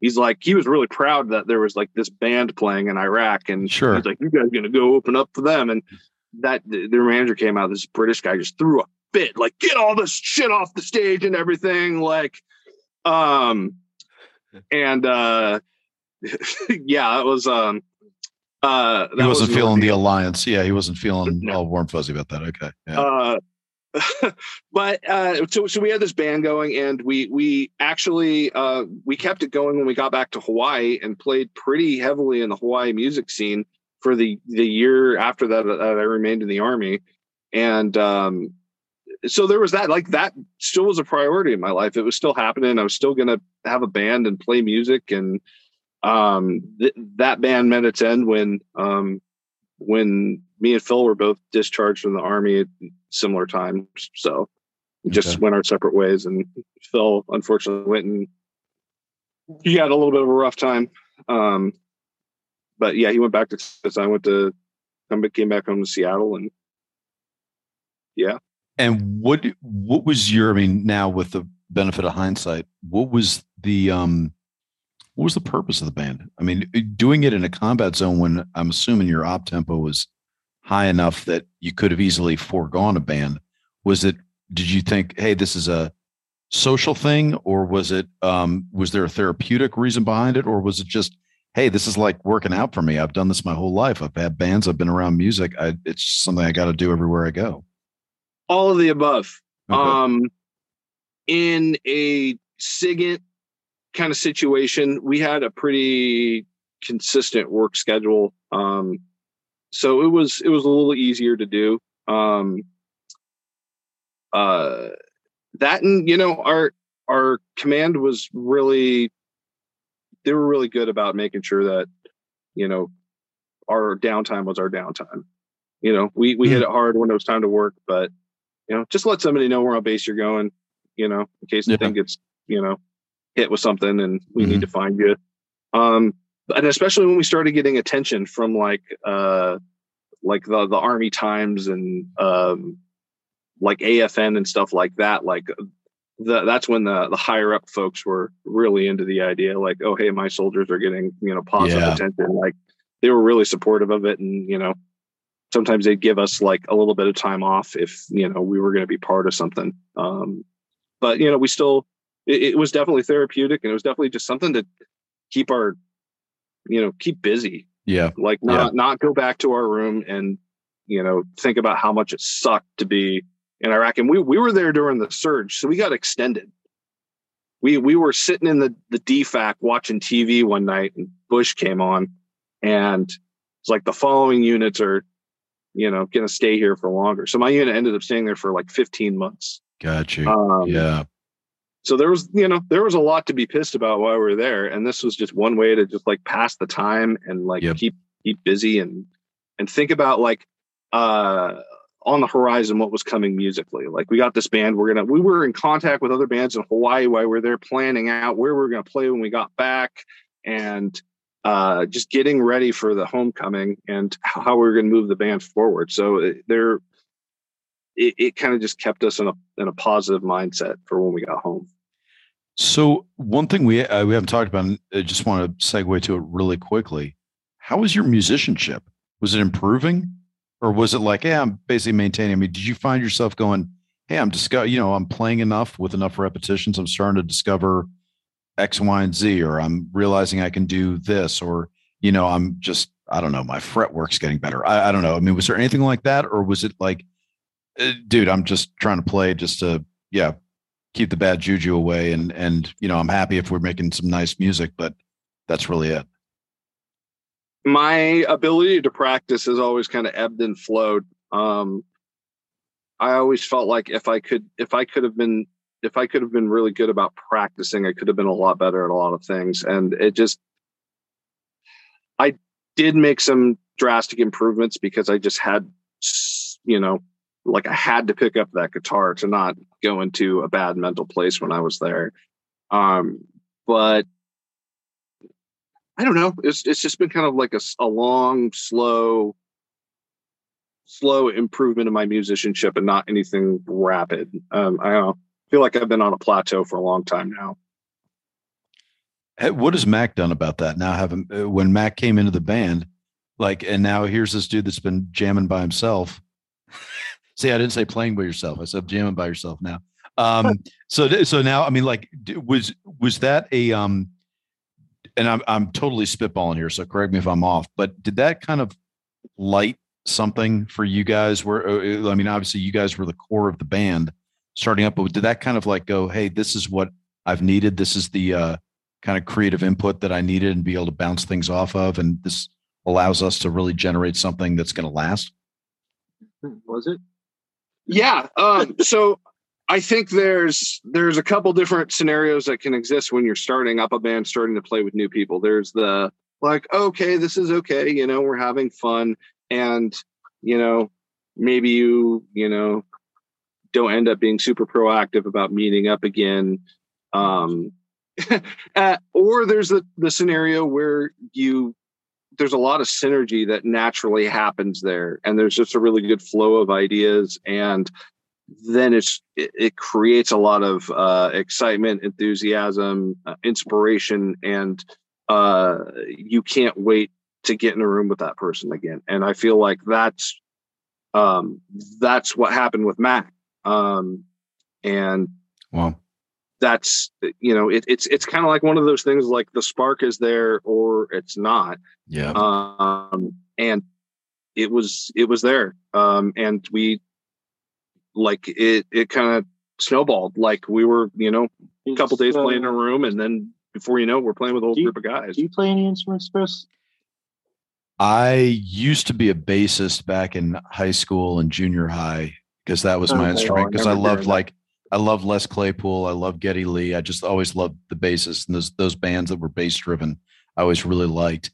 Um, and I could never get a band. I actually, uh, I'll, I'll just throw this out here because I'll never talk about it again. That's but fine. I was the I was the guy that was so image conscious. I would go up to guys and go, "Hey, do you play guitar? Because you look like you should play guitar."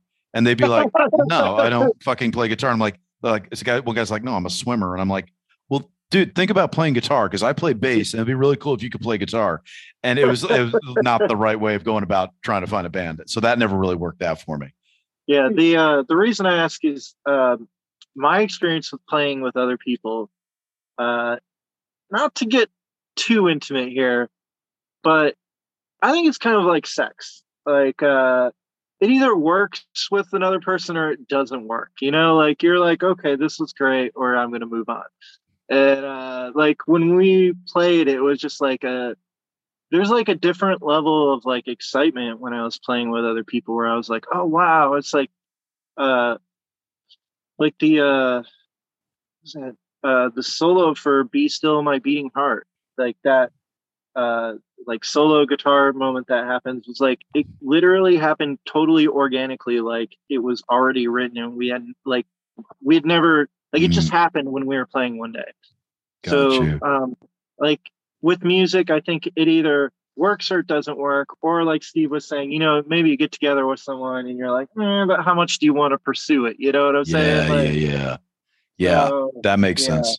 That makes a ton of sense. So Mac, so for you, um, I guess I guess we should fully develop this because otherwise I'll get ADD and I'll just jump to where this segues naturally. Um, talk. Let's talk about the military piece. So, how the hell did you end up in the Navy? Uh, good question. So, I had uh, so I finished high school in 2002, and then uh, was under a lot of pressure from my parents to go to a four four year college. Uh, so that's my parent. Neither of my parents got to go to college, and um, I think they really wanted that for me but I just didn't know what I wanted to do. I'm just I'm a fairly indecisive person, I guess, and uh, I know that's not a positive thing. But uh, what uh, my brother had joined the Navy, and he was a well, they're machinist mates now, but he he was a torpedoes guy on a submarine, and uh, my best friend Ian was an artillery guy in the Marines, and uh, I went to ROTC in high school. I was a, a command sergeant major for our class, and all my friends had gone into the military. This was like right post 9-11. Yeah. Um, there was also all that like WMD talk, and I, I was just like, I don't know, man. Why are we in Iraq now? What? What? Like we're in Afghan? What? Like who did these crimes? but uh, yeah. So they all went in, and I went to the University of Tennessee in Chattanooga, UTC, as a uh, undecided student. And the deal I had with my parents was that uh, they would pay for the first two years of, of, school. I would pay for the second two years. And uh, the long and short of it's that at the end of that two years, I was taking a um, this like humanities class or something, and uh, I loved the first class, but the second humanities class, the guy was just talking about uh, like he would give us quizzes or tests that were like four questions, but over like twenty different like poems, and he and and he wouldn't pick like the question that you would think they'd ask about a poem. He'd pick like some line somebody you don't know, you know, said. Who and you want to know like who said it, who they said it, all this. And I, I just remember like finishing it, the whole class, the whole time I was in the class, just getting bomb scores, just nobody doing really well. And I just took the test up and I threw it in his uh, waste bin and I went withdrew from from uh, college and I joined the Navy. Um, and that's it was just for me it was kind of like about supporting my brother and my best friends. Uh, originally i went to the marine corps recruiting station because i wanted to be a medic. And uh, they were like oh we don't have medics. And i was like what? They were like yeah the navy does that. So they sent me to the navy office and uh, they were like well if you want to get we can get you in today you know if you want to go yeah yeah you can be in the military but oh if you want to be a corpsman you're gonna have to wait so I took a warehouse job and waited for a year to get in uh, to be a hospital corpsman. And then. Um, and why? Why corpsman? Why were you so into being a corpsman? Was it the uh, job possibilities? I think it's just it, like something about like I have a bit of a t- caretaker personality, so like I wanted to be able to support my friends and other people. And then uh, the when my parents were pushing for a four year school, I wanted to be an X ray tech, and they didn't. They just didn't see the value in that, so they wanted me to get this four year thing. So I think that, that those all played into my decision to be a corpsman, and then um, I got second in my class the by a couple of points, and the the first place guy uh, he ended up going to spec ops. That's what he wanted to do was MARSOC. So and he did he did that. Uh, he's super i think he's an officer now. His name's um, james gunn i think is his name.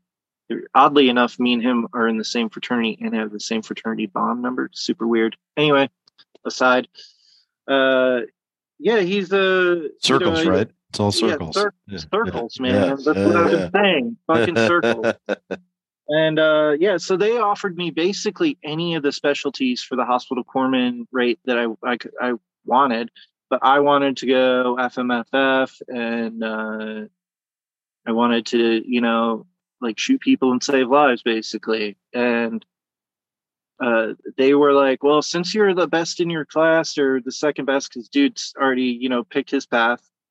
Uh, you you could do any of these things, or we have a hot fill billet for a ship, and you'll learn all of those things. You'll learn lab tech, you'll learn OR skills. You'll, man, I'll tell you what, they didn't lie to me about any of that. I learned all that stuff and it was awesome and I love doing it. Um, but man, being on a ship sucks. Uh, I don't know if you've been on a ship, but they're not fun places. Like literally when I was, they didn't have, uh, they wouldn't even like pay to like let me live out uh, in town. Like while we were in port and the ship was being repaired, I had to live on the ship. And, uh, so like, I just I honestly don't have a whole lot of great positive things to say about being on a ship. Uh, I I did get to go see a lot of really really awesome places in the world that guaranteed I would never have been to, and they really did kind of help reshape my mind as far as like how I thought about um, humanity, people in general. Mm-hmm. Uh, we because I was fortunate enough to deploy to South America twice, mm. and to the Middle East. So I got to see a lot of different things. And uh, and then when I got done with the ship, I got orders to live in Sicily. So I lived in Sicily for like two and a half years before I got out of the military. Gotcha. Um, Sigonella. yeah, Sigonella. I was stationed yeah. in Sigonella, Sicily. It, I, I had the time of my life. It was a great time there. We had a lot of really, really good camaraderie. Um, but since now we're talking about it being some years since these wars have started, I'm also now really, really good friends with a bunch of corpsmen who have seen some shit, like, you know, in person in Iraq and Afghanistan. Um, and uh, one of the things I remember happening is being at um, this bar out in town, and uh, the local nationals were having, uh, Italians were having some sort of birthday party. And, uh, you know, some of the Italians don't like Americans. There's I, I, think we have pretty good relationship just in general, but uh, some asshole drunk guy started popping these balloons in the bar, and literally, I watched my friends hit the deck, and uh, that's just like one of the stories. But like, I really wanted to like support my friends when it was the time, like when I joined up. But when it came time to reenlisting, I was just like, man, what am I going to be like after I see some shit or whatever, you know? Mm. Um, but regardless, when it came time to reenlist, I had the papers signed and um, I was prepared. They were going to send me to, you know, field med school, which I was kind of excited about. But I had also just injured my my back. I had herniated a disc during uh, T triple C training, and uh, then um, yeah, on Friday I had the papers ready to go. They had offered me only two places, Lejeune or 29 Palms. And I called my uh, best friend who is a you know a Marine, and he was like, "Oh man, I think California would suit your personality better. You should go out there." I wrote it on the form, 29 Palms. I'll go, whatever. I'll I'll, I'll do it. I'll, I'll drink the poison, and I put it on the the uh, oh what do they call the guy? He's not like a recruiter, career counselor. Know, career counselor. Yeah he was like, "Oh, okay, man, I'll submit it." And then a few hours later, I hear back, "Oh, dude, they already had you pinned in to go to Le- Lejeune," and it just honestly like left such a bad taste to my mouth that like I would be promised two locations and that like they're both bottom of the barrel orders, if you will. And then when I choose one, they're like, "No." So I withdrew my reenlistment and I got out. and went back to Tennessee. Um, my friends who were in some of my friends like my buddy he's a major in the army he's doing he's helping bring gear over to ukraine so he's still in the military um, my other buddy who was a marine he had gotten out but he's got a family and kids and everyone else i knew had just kind of carried on with life and so i was like man what am i going to do and uh, i had an old high school friend who had reconnected uh, with through the military, and uh, he was out here in Seattle. So he was supposed to get married, so I came out here for his wedding. And um, the long and short of it is, it's like I just really loved it out here, and I, I so I stayed. And then yeah, I met Steve, and uh, I had gotten married. I'm, unfortunately, I'm not married anymore.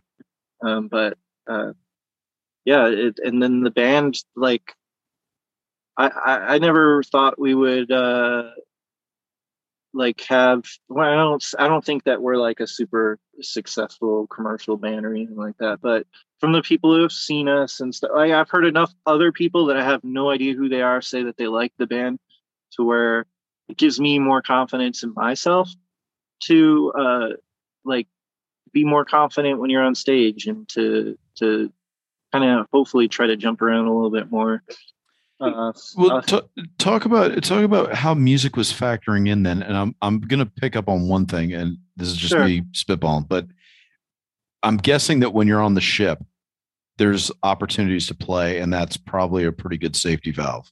Is that right? Well, yes. Again, I there were only like a couple of people that I ran into on my ship that played guitar, and at that point in time, I think that they were probably better than me, but they were just doing cover songs. They didn't write any of their own stuff. And um, it just never really went anywhere with any of those those folks. I, I you know, we we wrote actually me and my buddy uh, Frank Yee, who was a corpsman with me. He, me and him helped. Uh, well, we wrote the song together, and he actually ended up selling the song to an artist. Like when we got out, and I remember that being like he was a really really good drummer, and he's like a, a producer kind of type. Um, but that was really like the first foray into being like, oh wait, you could do more than just play for yourself, you know? So so when you were playing for yourself, would you see, would you mean that literally like you were actually writing songs like doing like poetry and, and music kind of thing? Or were you just again kind of doing uh, covers more? No, just like just noodling around on the guitar. Like it's okay. just one of those things that for me it helped. I, I, felt like it was a way to help kind of balance your emotions out to to to just be like you could be yourself through the instrument. You know? Yeah. Um, yeah you know it's uh, I, I think most of the cover songs that got played while i was on the ship were uh garage band songs or uh what do they call it guitar hero guitar hero yeah yeah, yeah. that was really popular but uh and so how did yeah. you what did what did you think about your evolution as a guitarist while you were there? Did you were you actively trying to improve? Did you find you were naturally improving? What did was there no uh, difference at all? I mean, what, what was the evolution during that time?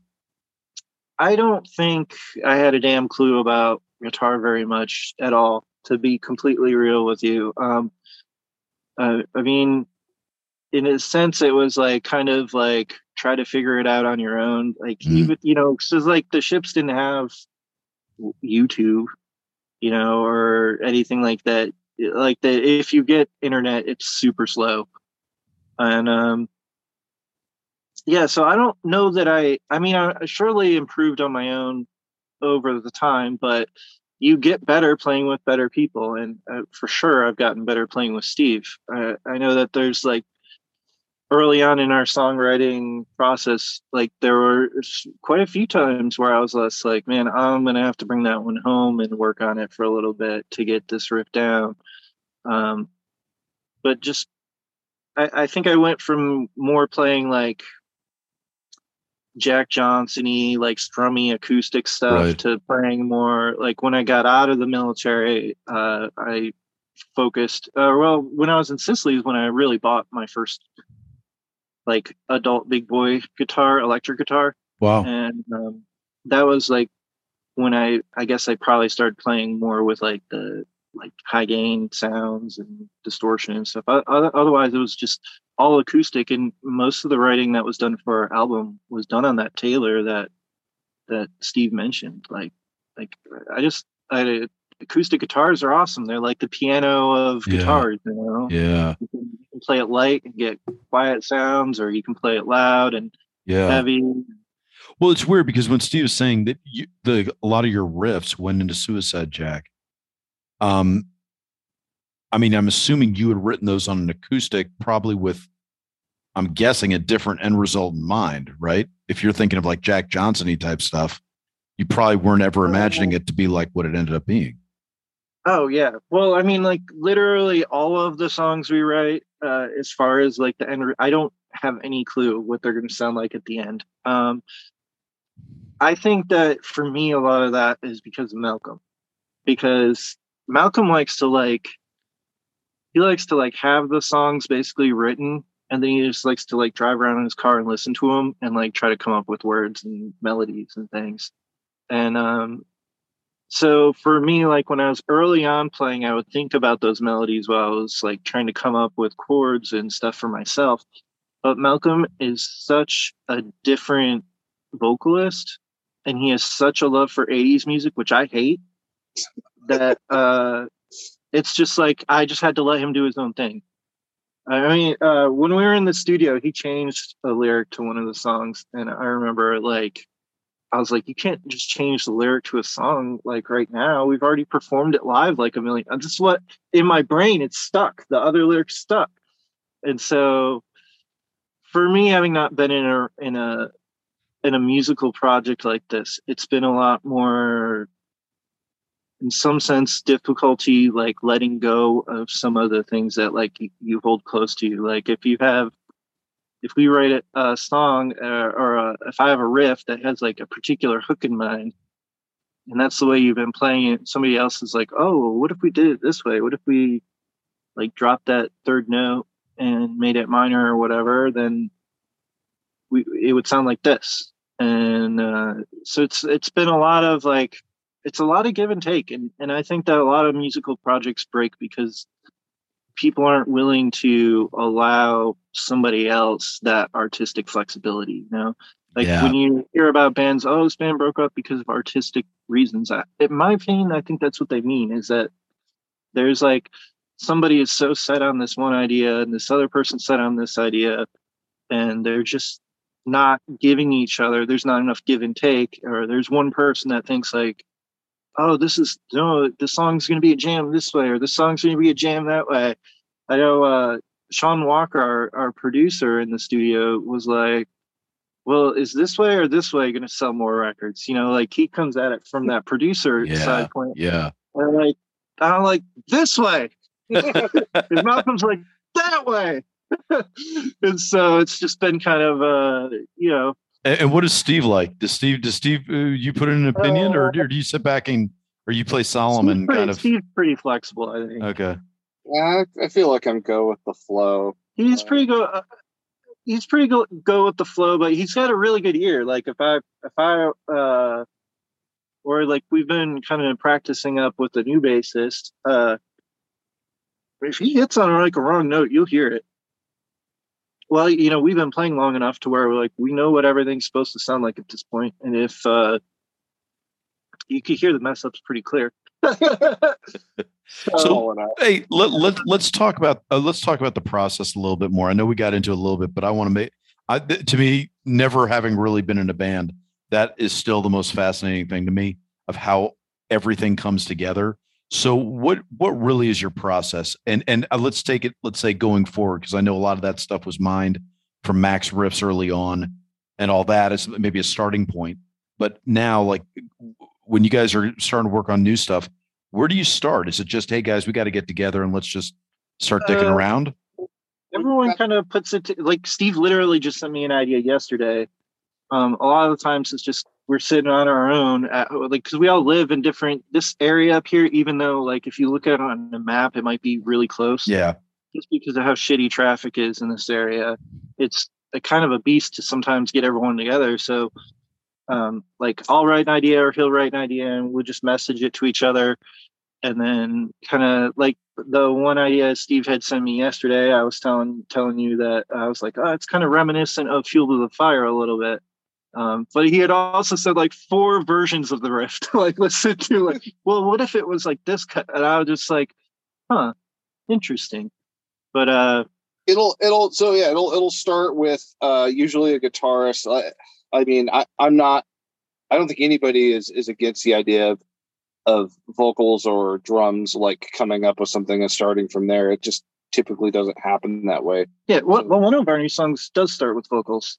Oh yeah, yeah. That, uh, but well, like the process. Like, yeah, but the process didn't start yeah. that way. So we'll, yeah. we'll, usually come with guitar riffs and bring them in. Um, I'll say this: it, historically, the more of a song that you can have written when you bring it to the band, the more likely it is to end up as a song we play.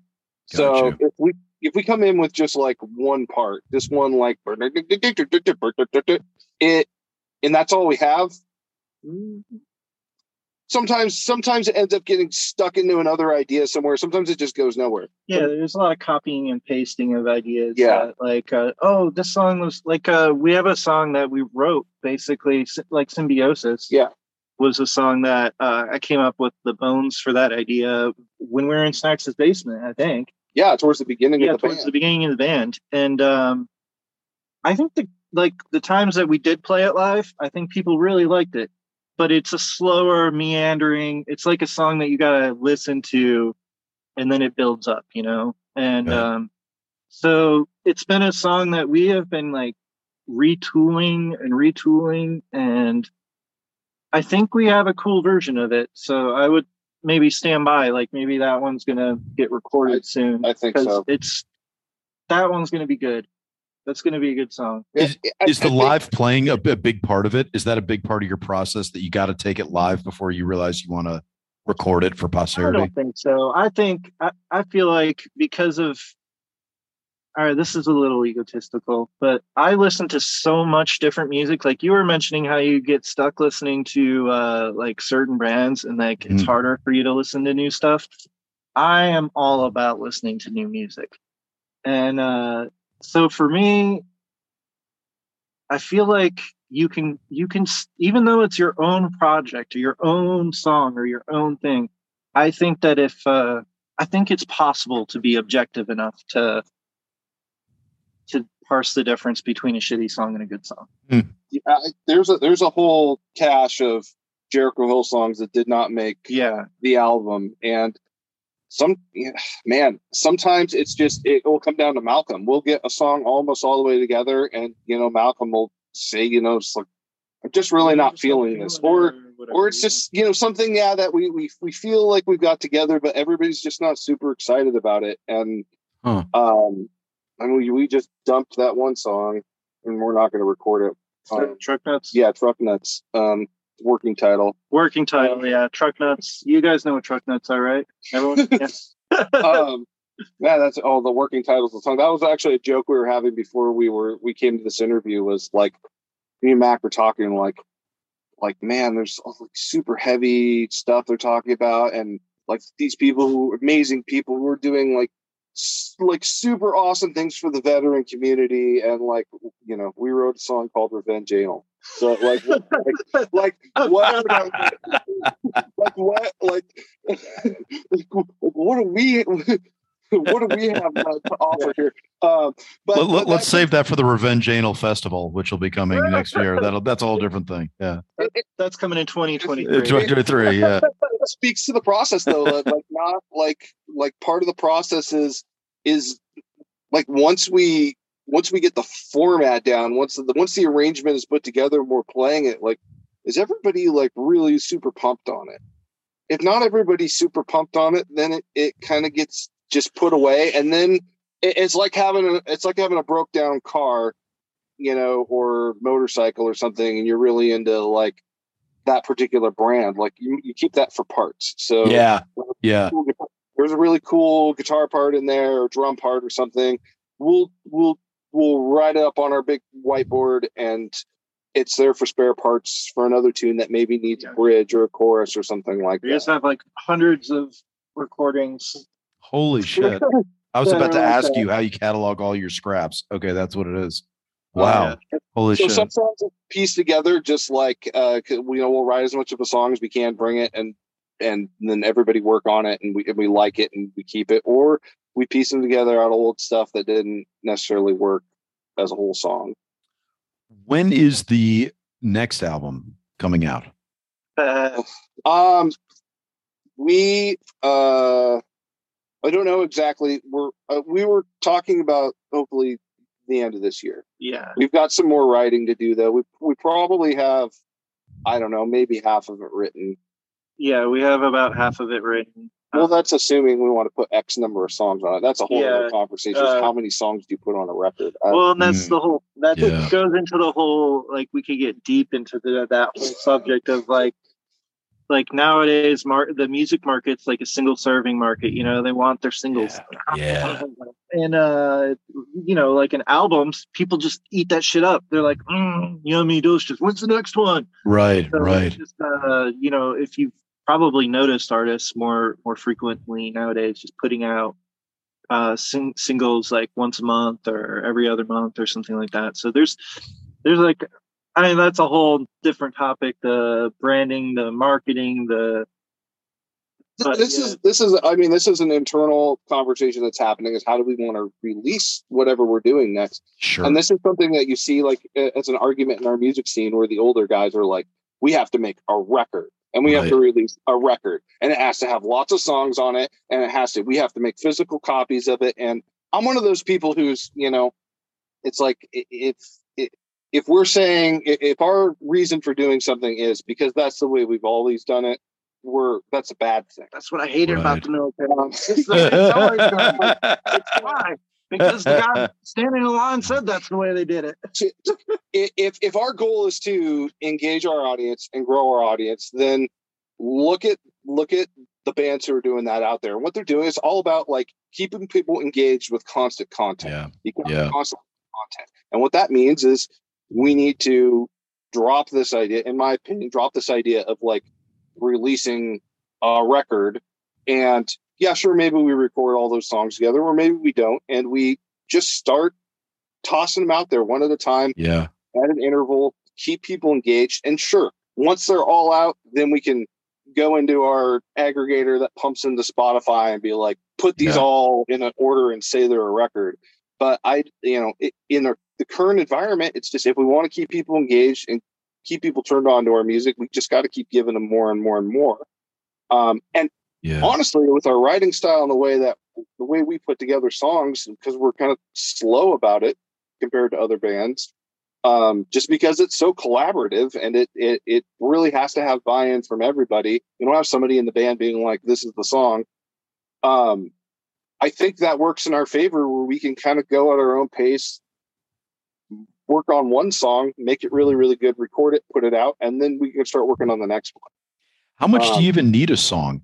Like I'm wondering, like, in because to even take what you're saying even further, nowadays when the that need for constant content, which I agree seems to be the thing in all the platforms and all the media, I'm just wondering if you couldn't just go in and like film rehearsals, you know, film jam sessions and put that out and, and just like, hey, this is live streamed, it's on my YouTube channel, whatever, and like, hey, there's now there's no pressure to go out and record a song or get anything to completion until you're ready. Is that even a concept?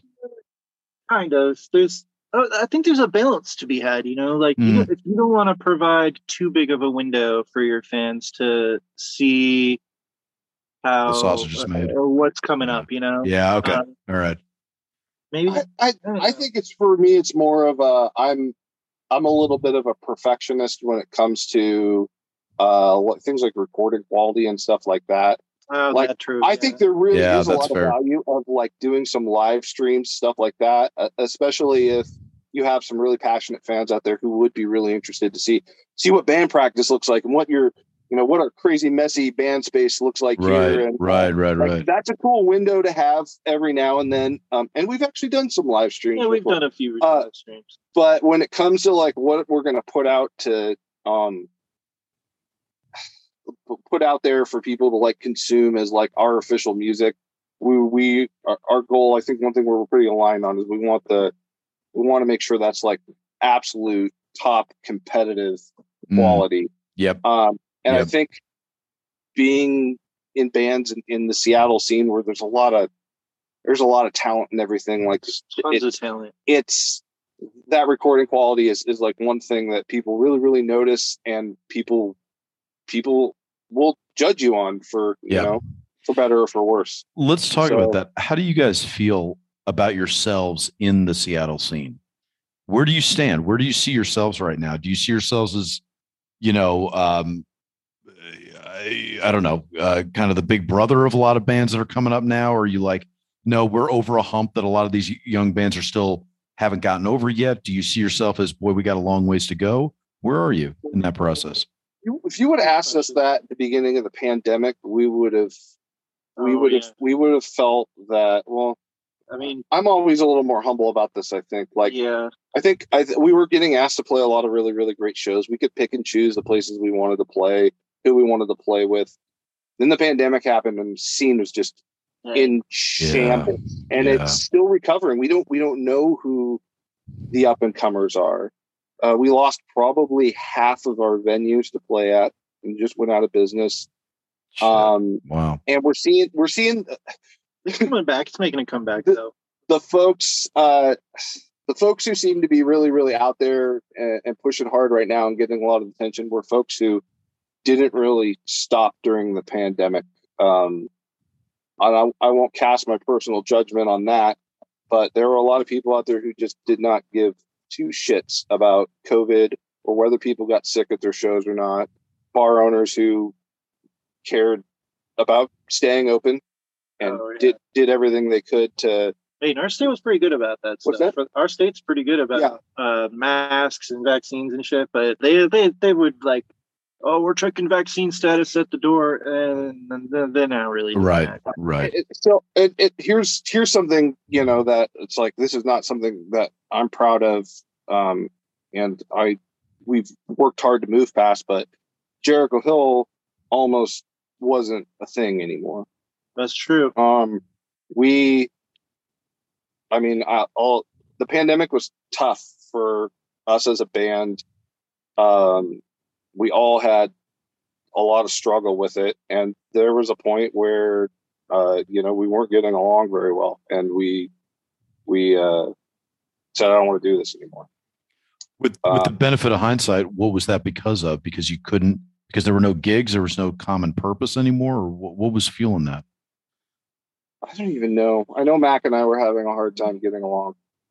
Um, yeah. Um, I'm sorry, I didn't mean to like throw this out there. oh no, that's fine. That's fine. Um, I think there's just a lot. There were a lot of things. Like I know f- from myself, like I felt like we released the album and didn't support it li- with live shows like I wanted to, and then um, like pandemic happened. We had a show planned for March 28th, and the, they shut us down like a week before our la- you know Yeah. show. And um, yeah, I uh, you know, my wife was a nurse, so I was having to hear from her about things on that side, and uh, me and her had been going to counseling, and uh, ultimately, you know, I I think that uh, we both decided like uh, to just kind of move on from each other. Um, and then the music scene wasn't really happening, so I was just kind of trying to to to re get my bearings redone. And um and then of course you know we're also not trying to get each other sick uh you know steve's wife steve had a kid you had a kid right at the beginning of the pandemic right Oh wow. was that uh That was right. That was right. We we had Mariah till 2019, August 2019 yeah, but so- he had like little kids to worry about getting sick and so there wasn't like we weren't getting together to do stuff um and then our bassist nick he he was really like music is his life he's an amazing bassist. And um since we weren't playing he started playing with another group. And shows weren't happening nothing was happening but they happened to be one of those bands that would you Yep. know they they're they're great guys. We love all those dudes hunter and jake and all them. Yeah. But, uh yeah so he basically joined up with another new band. And uh like when he did that i was like well all right uh, i couldn't really at the time i couldn't see jericho hill continuing without nick uh, I, I, in my opinion some of my favorite songs i wrote with nick and so like i love him and, and he's really close to my heart uh, but he, you know, he has his own life to live, and I understand that. Me, you know, we we've me and him talked about it a lot. We're still, all of us are still really good friends, by the way.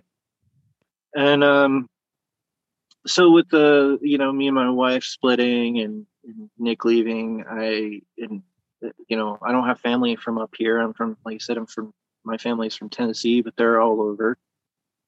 And uh, so I was just like, you know what? I think I'm gonna, I'm gonna step out too. So I stepped out and uh, it just got, it, I don't know, I got kind of lonely. I, I just was still writing and playing guitar. There's like, for me, it's, it's never been anyone else that ever put pressured me to play guitar, except for maybe those three or four weeks where my parents were like, I ain't buying you an electric guitar if you don't play this acoustic shitty rusty string piece of shit. So, uh, it's always been something I kind of did for myself, and uh, the album, in my you know, I'm, in my thinking, was always it's out there, and it's something that I'm proud of. That's so I was able, still able to play with everyone whenever I play along to the album, and but it uh, it's still not the same. And you know, I mean, we had a talk and about basically just getting things back together, and we were kind of in that process of like writing new stuff and just kind of like getting together because like Adam also got married. Our drummer got married during that. Malcolm had a kid. Malcolm had it. That's what it was. Oh. Malcolm had his kid, and um, so there's a lot of like I I know like like for instance, I think about um, you know, I think about the Foo Fighters, I guess, because of uh, Taylor Hawkins yeah. passing. Um, that hit me hard. Yeah. But when we think about bands that are that that level, you know, that no, there's not that much room for bands at that level or that caliber, and so it's uh, where's it going with this? uh, but basically, it's, uh, it's just like we, you know, are we gonna ever be that, or what are what what is Jericho Hill like?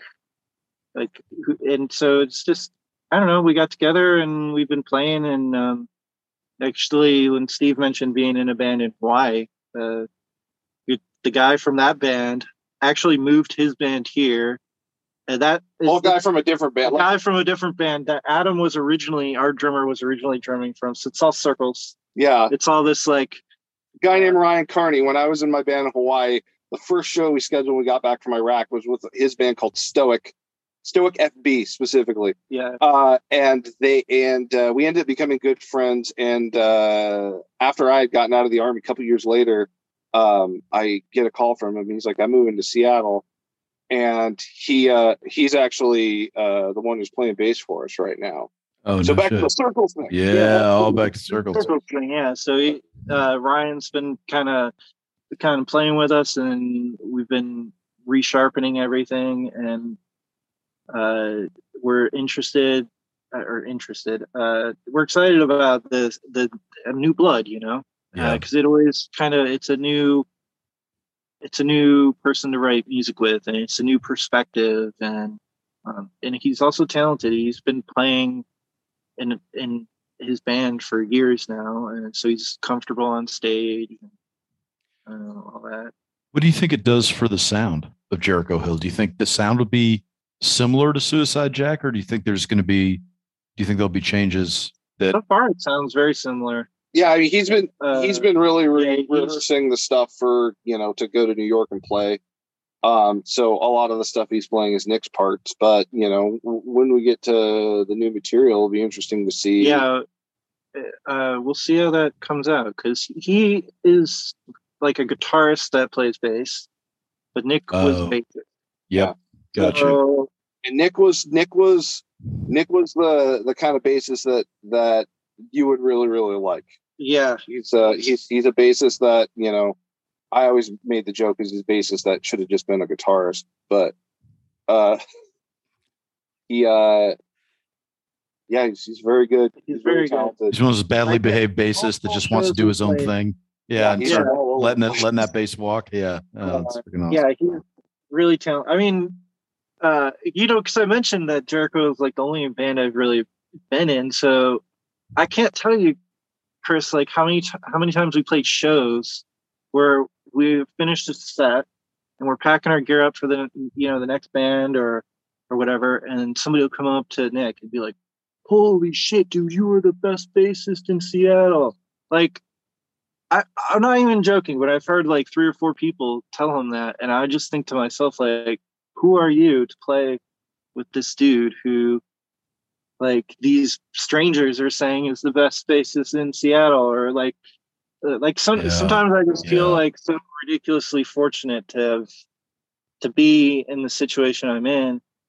Um and it's well, just I don't know. Life's interesting, man. Yeah. Life is interesting. Well, it, it's a lot of good second and third order effects, I think, from having just some badass music. I mean, you guys like I I I think I'd listened to 30 seconds of your guys' stuff when I was like, what the fuck? I was like, how how and like, okay, I'm downloading this all this stuff. Um, yeah, I mean, it's I, I love it, and it's funny because I mean, just hearing how the sausage is made is kind of interesting because I know you talk about Malcolm Love in the '80s and all that. I wouldn't necessarily have pegged that based off of what your sound is. Um, like I could see him going in a bunch of different directions, but thinking like, I mean, I'm assuming when we're saying '80s, we're talking about hair band kind of stuff oh, and all that, and um, I, I I don't I, I guess I can see that because you're saying it, but uh, yeah, that's not necessarily what your stuff reads like to me when I'm listening to it. Um, but I, yeah, I mean, I think your guys' sound is freaking awesome, and um, what I love is how I think you guys are built for a festival. I think there's just something about a festival crowd that is going to really appreciate what you guys do because I, I, think that's just a dynamic that is um, I don't know. Not a lot of people I think pull that off. I think a lot of people can make noise, but there's but what I love. I'll tell you the two things that immediately come to mind that I can articulate that I really like about y'all's music, and one is um, the catchiness that I I always will hum your song. Like I, I it even just knowing I was going to be talking to you guys today, I didn't even have to listen to any of your music, and I was already humming. Like it was in my head. Um, oh, there's just you guys. You guys have like really catchy hooks, and then um, and then just kind of the uh, I don't know what what it is. I don't know if it's Malcolm the way Malcolm.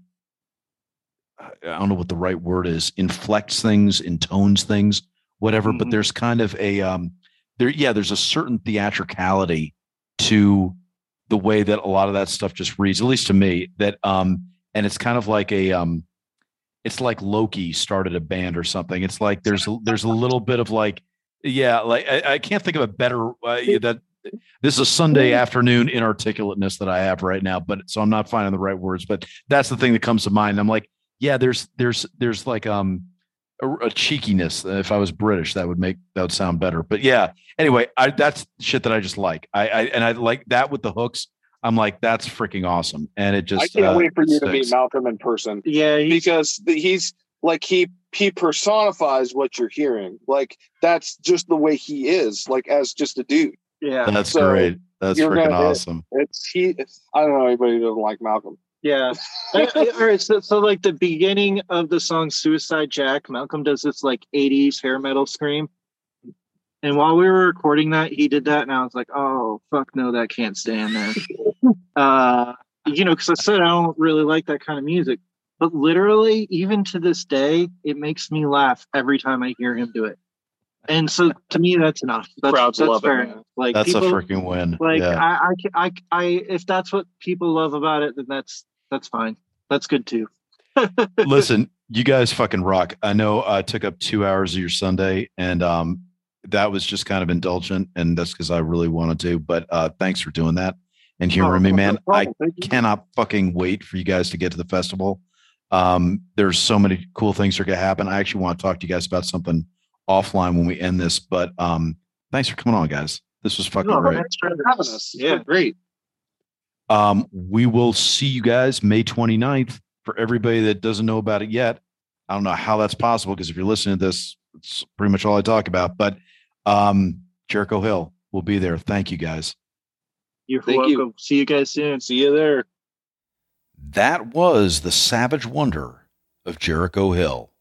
Man, that was fun talking to those guys. I hope you guys enjoyed that as much as I did. As I said uh, up front in the intro, you know, I was a little neurotic that uh, maybe I was just having too much of a lunchtime conversation or something with the guys as opposed to really, you know, focusing and doing like a, you know, proper interviewed podcast or whatever. But it is what it is. Uh, I, I hope you guys enjoyed as much as I did. I had a great time talking to Mac and Steve, and I can't wait to see them at the festival. That is going to be incredible. So, as you know, go check out savagewonder.com Savage Wonder, all one word, dot com. Find out everything going on at the Savage Wonder Festival, savagewonder.com. And check out vetrep.org, where you can see every line of effort being produced and put on by the Veterans Repertory Theater. Vetrep, V E T R E P dot org, vetrep.org. If you're listening to us on iTunes, we would deeply appreciate both your review and five stars that you could slap on that review. So say whatever you want to us, ask questions, comments, snide remarks. But if you could attach it to five stars, that would be outstanding. Um, on social, at Vet Rep Theater, and theater we spell with an ER, not an RE, Vet Rep Theater on Twitter or on Instagram, or if you're on Facebook, at Veterans Repertory Theater. And I know nobody knows how to spell repertory, so I'll spell it for you here. R E P E R T O R Y at Veterans Repertory Theater. So hit us up on social, uh, give us a follow, let us know how we're doing, let us know what you like, don't like, whatever. Uh, any and all feedback is welcome. If you want to submit your work to Veterans Repertory Theater or to our literary blog, go to vetrep.org, go to submissions, the submissions tab. you will see all the information you need to know on how to submit your work to us. Whew. All right. Sorry, guys. I'm I'm I'm not gonna lie. I it's been a week since I've done a podcast, and as I said, I was busy with the festival, and I stockpiled these podcast episodes knowing I was gonna be busy. Um, but I'm feeling like I'm I'm I'm hurting and dragging ass a little bit here today. So hopefully I'm not. Hopefully me saying this is overkill, and you guys were like, "Hey, if you never say anything, I wouldn't notice." But I notice, um, and hopefully you don't. but now I've drawn your attention to it, so it's a catch twenty two. But if you did notice, um, that's why I'm sounding a little beat up, and uh, we'll be back at it when I'm fully rested and diving into more of these. But this was a fun one today, and I hope it didn't detract from your enjoyment. And if it didn't, there can only be one man that could have possibly salvaged all of it to the extent that he did. And that, of course, would be our producer, Michael Neal. So thanks to him, as always. I'm Christopher Paul Meyer. On behalf of the Veterans Repertory Theater, see you next time. And we'll dive further into the savage wonder of it all.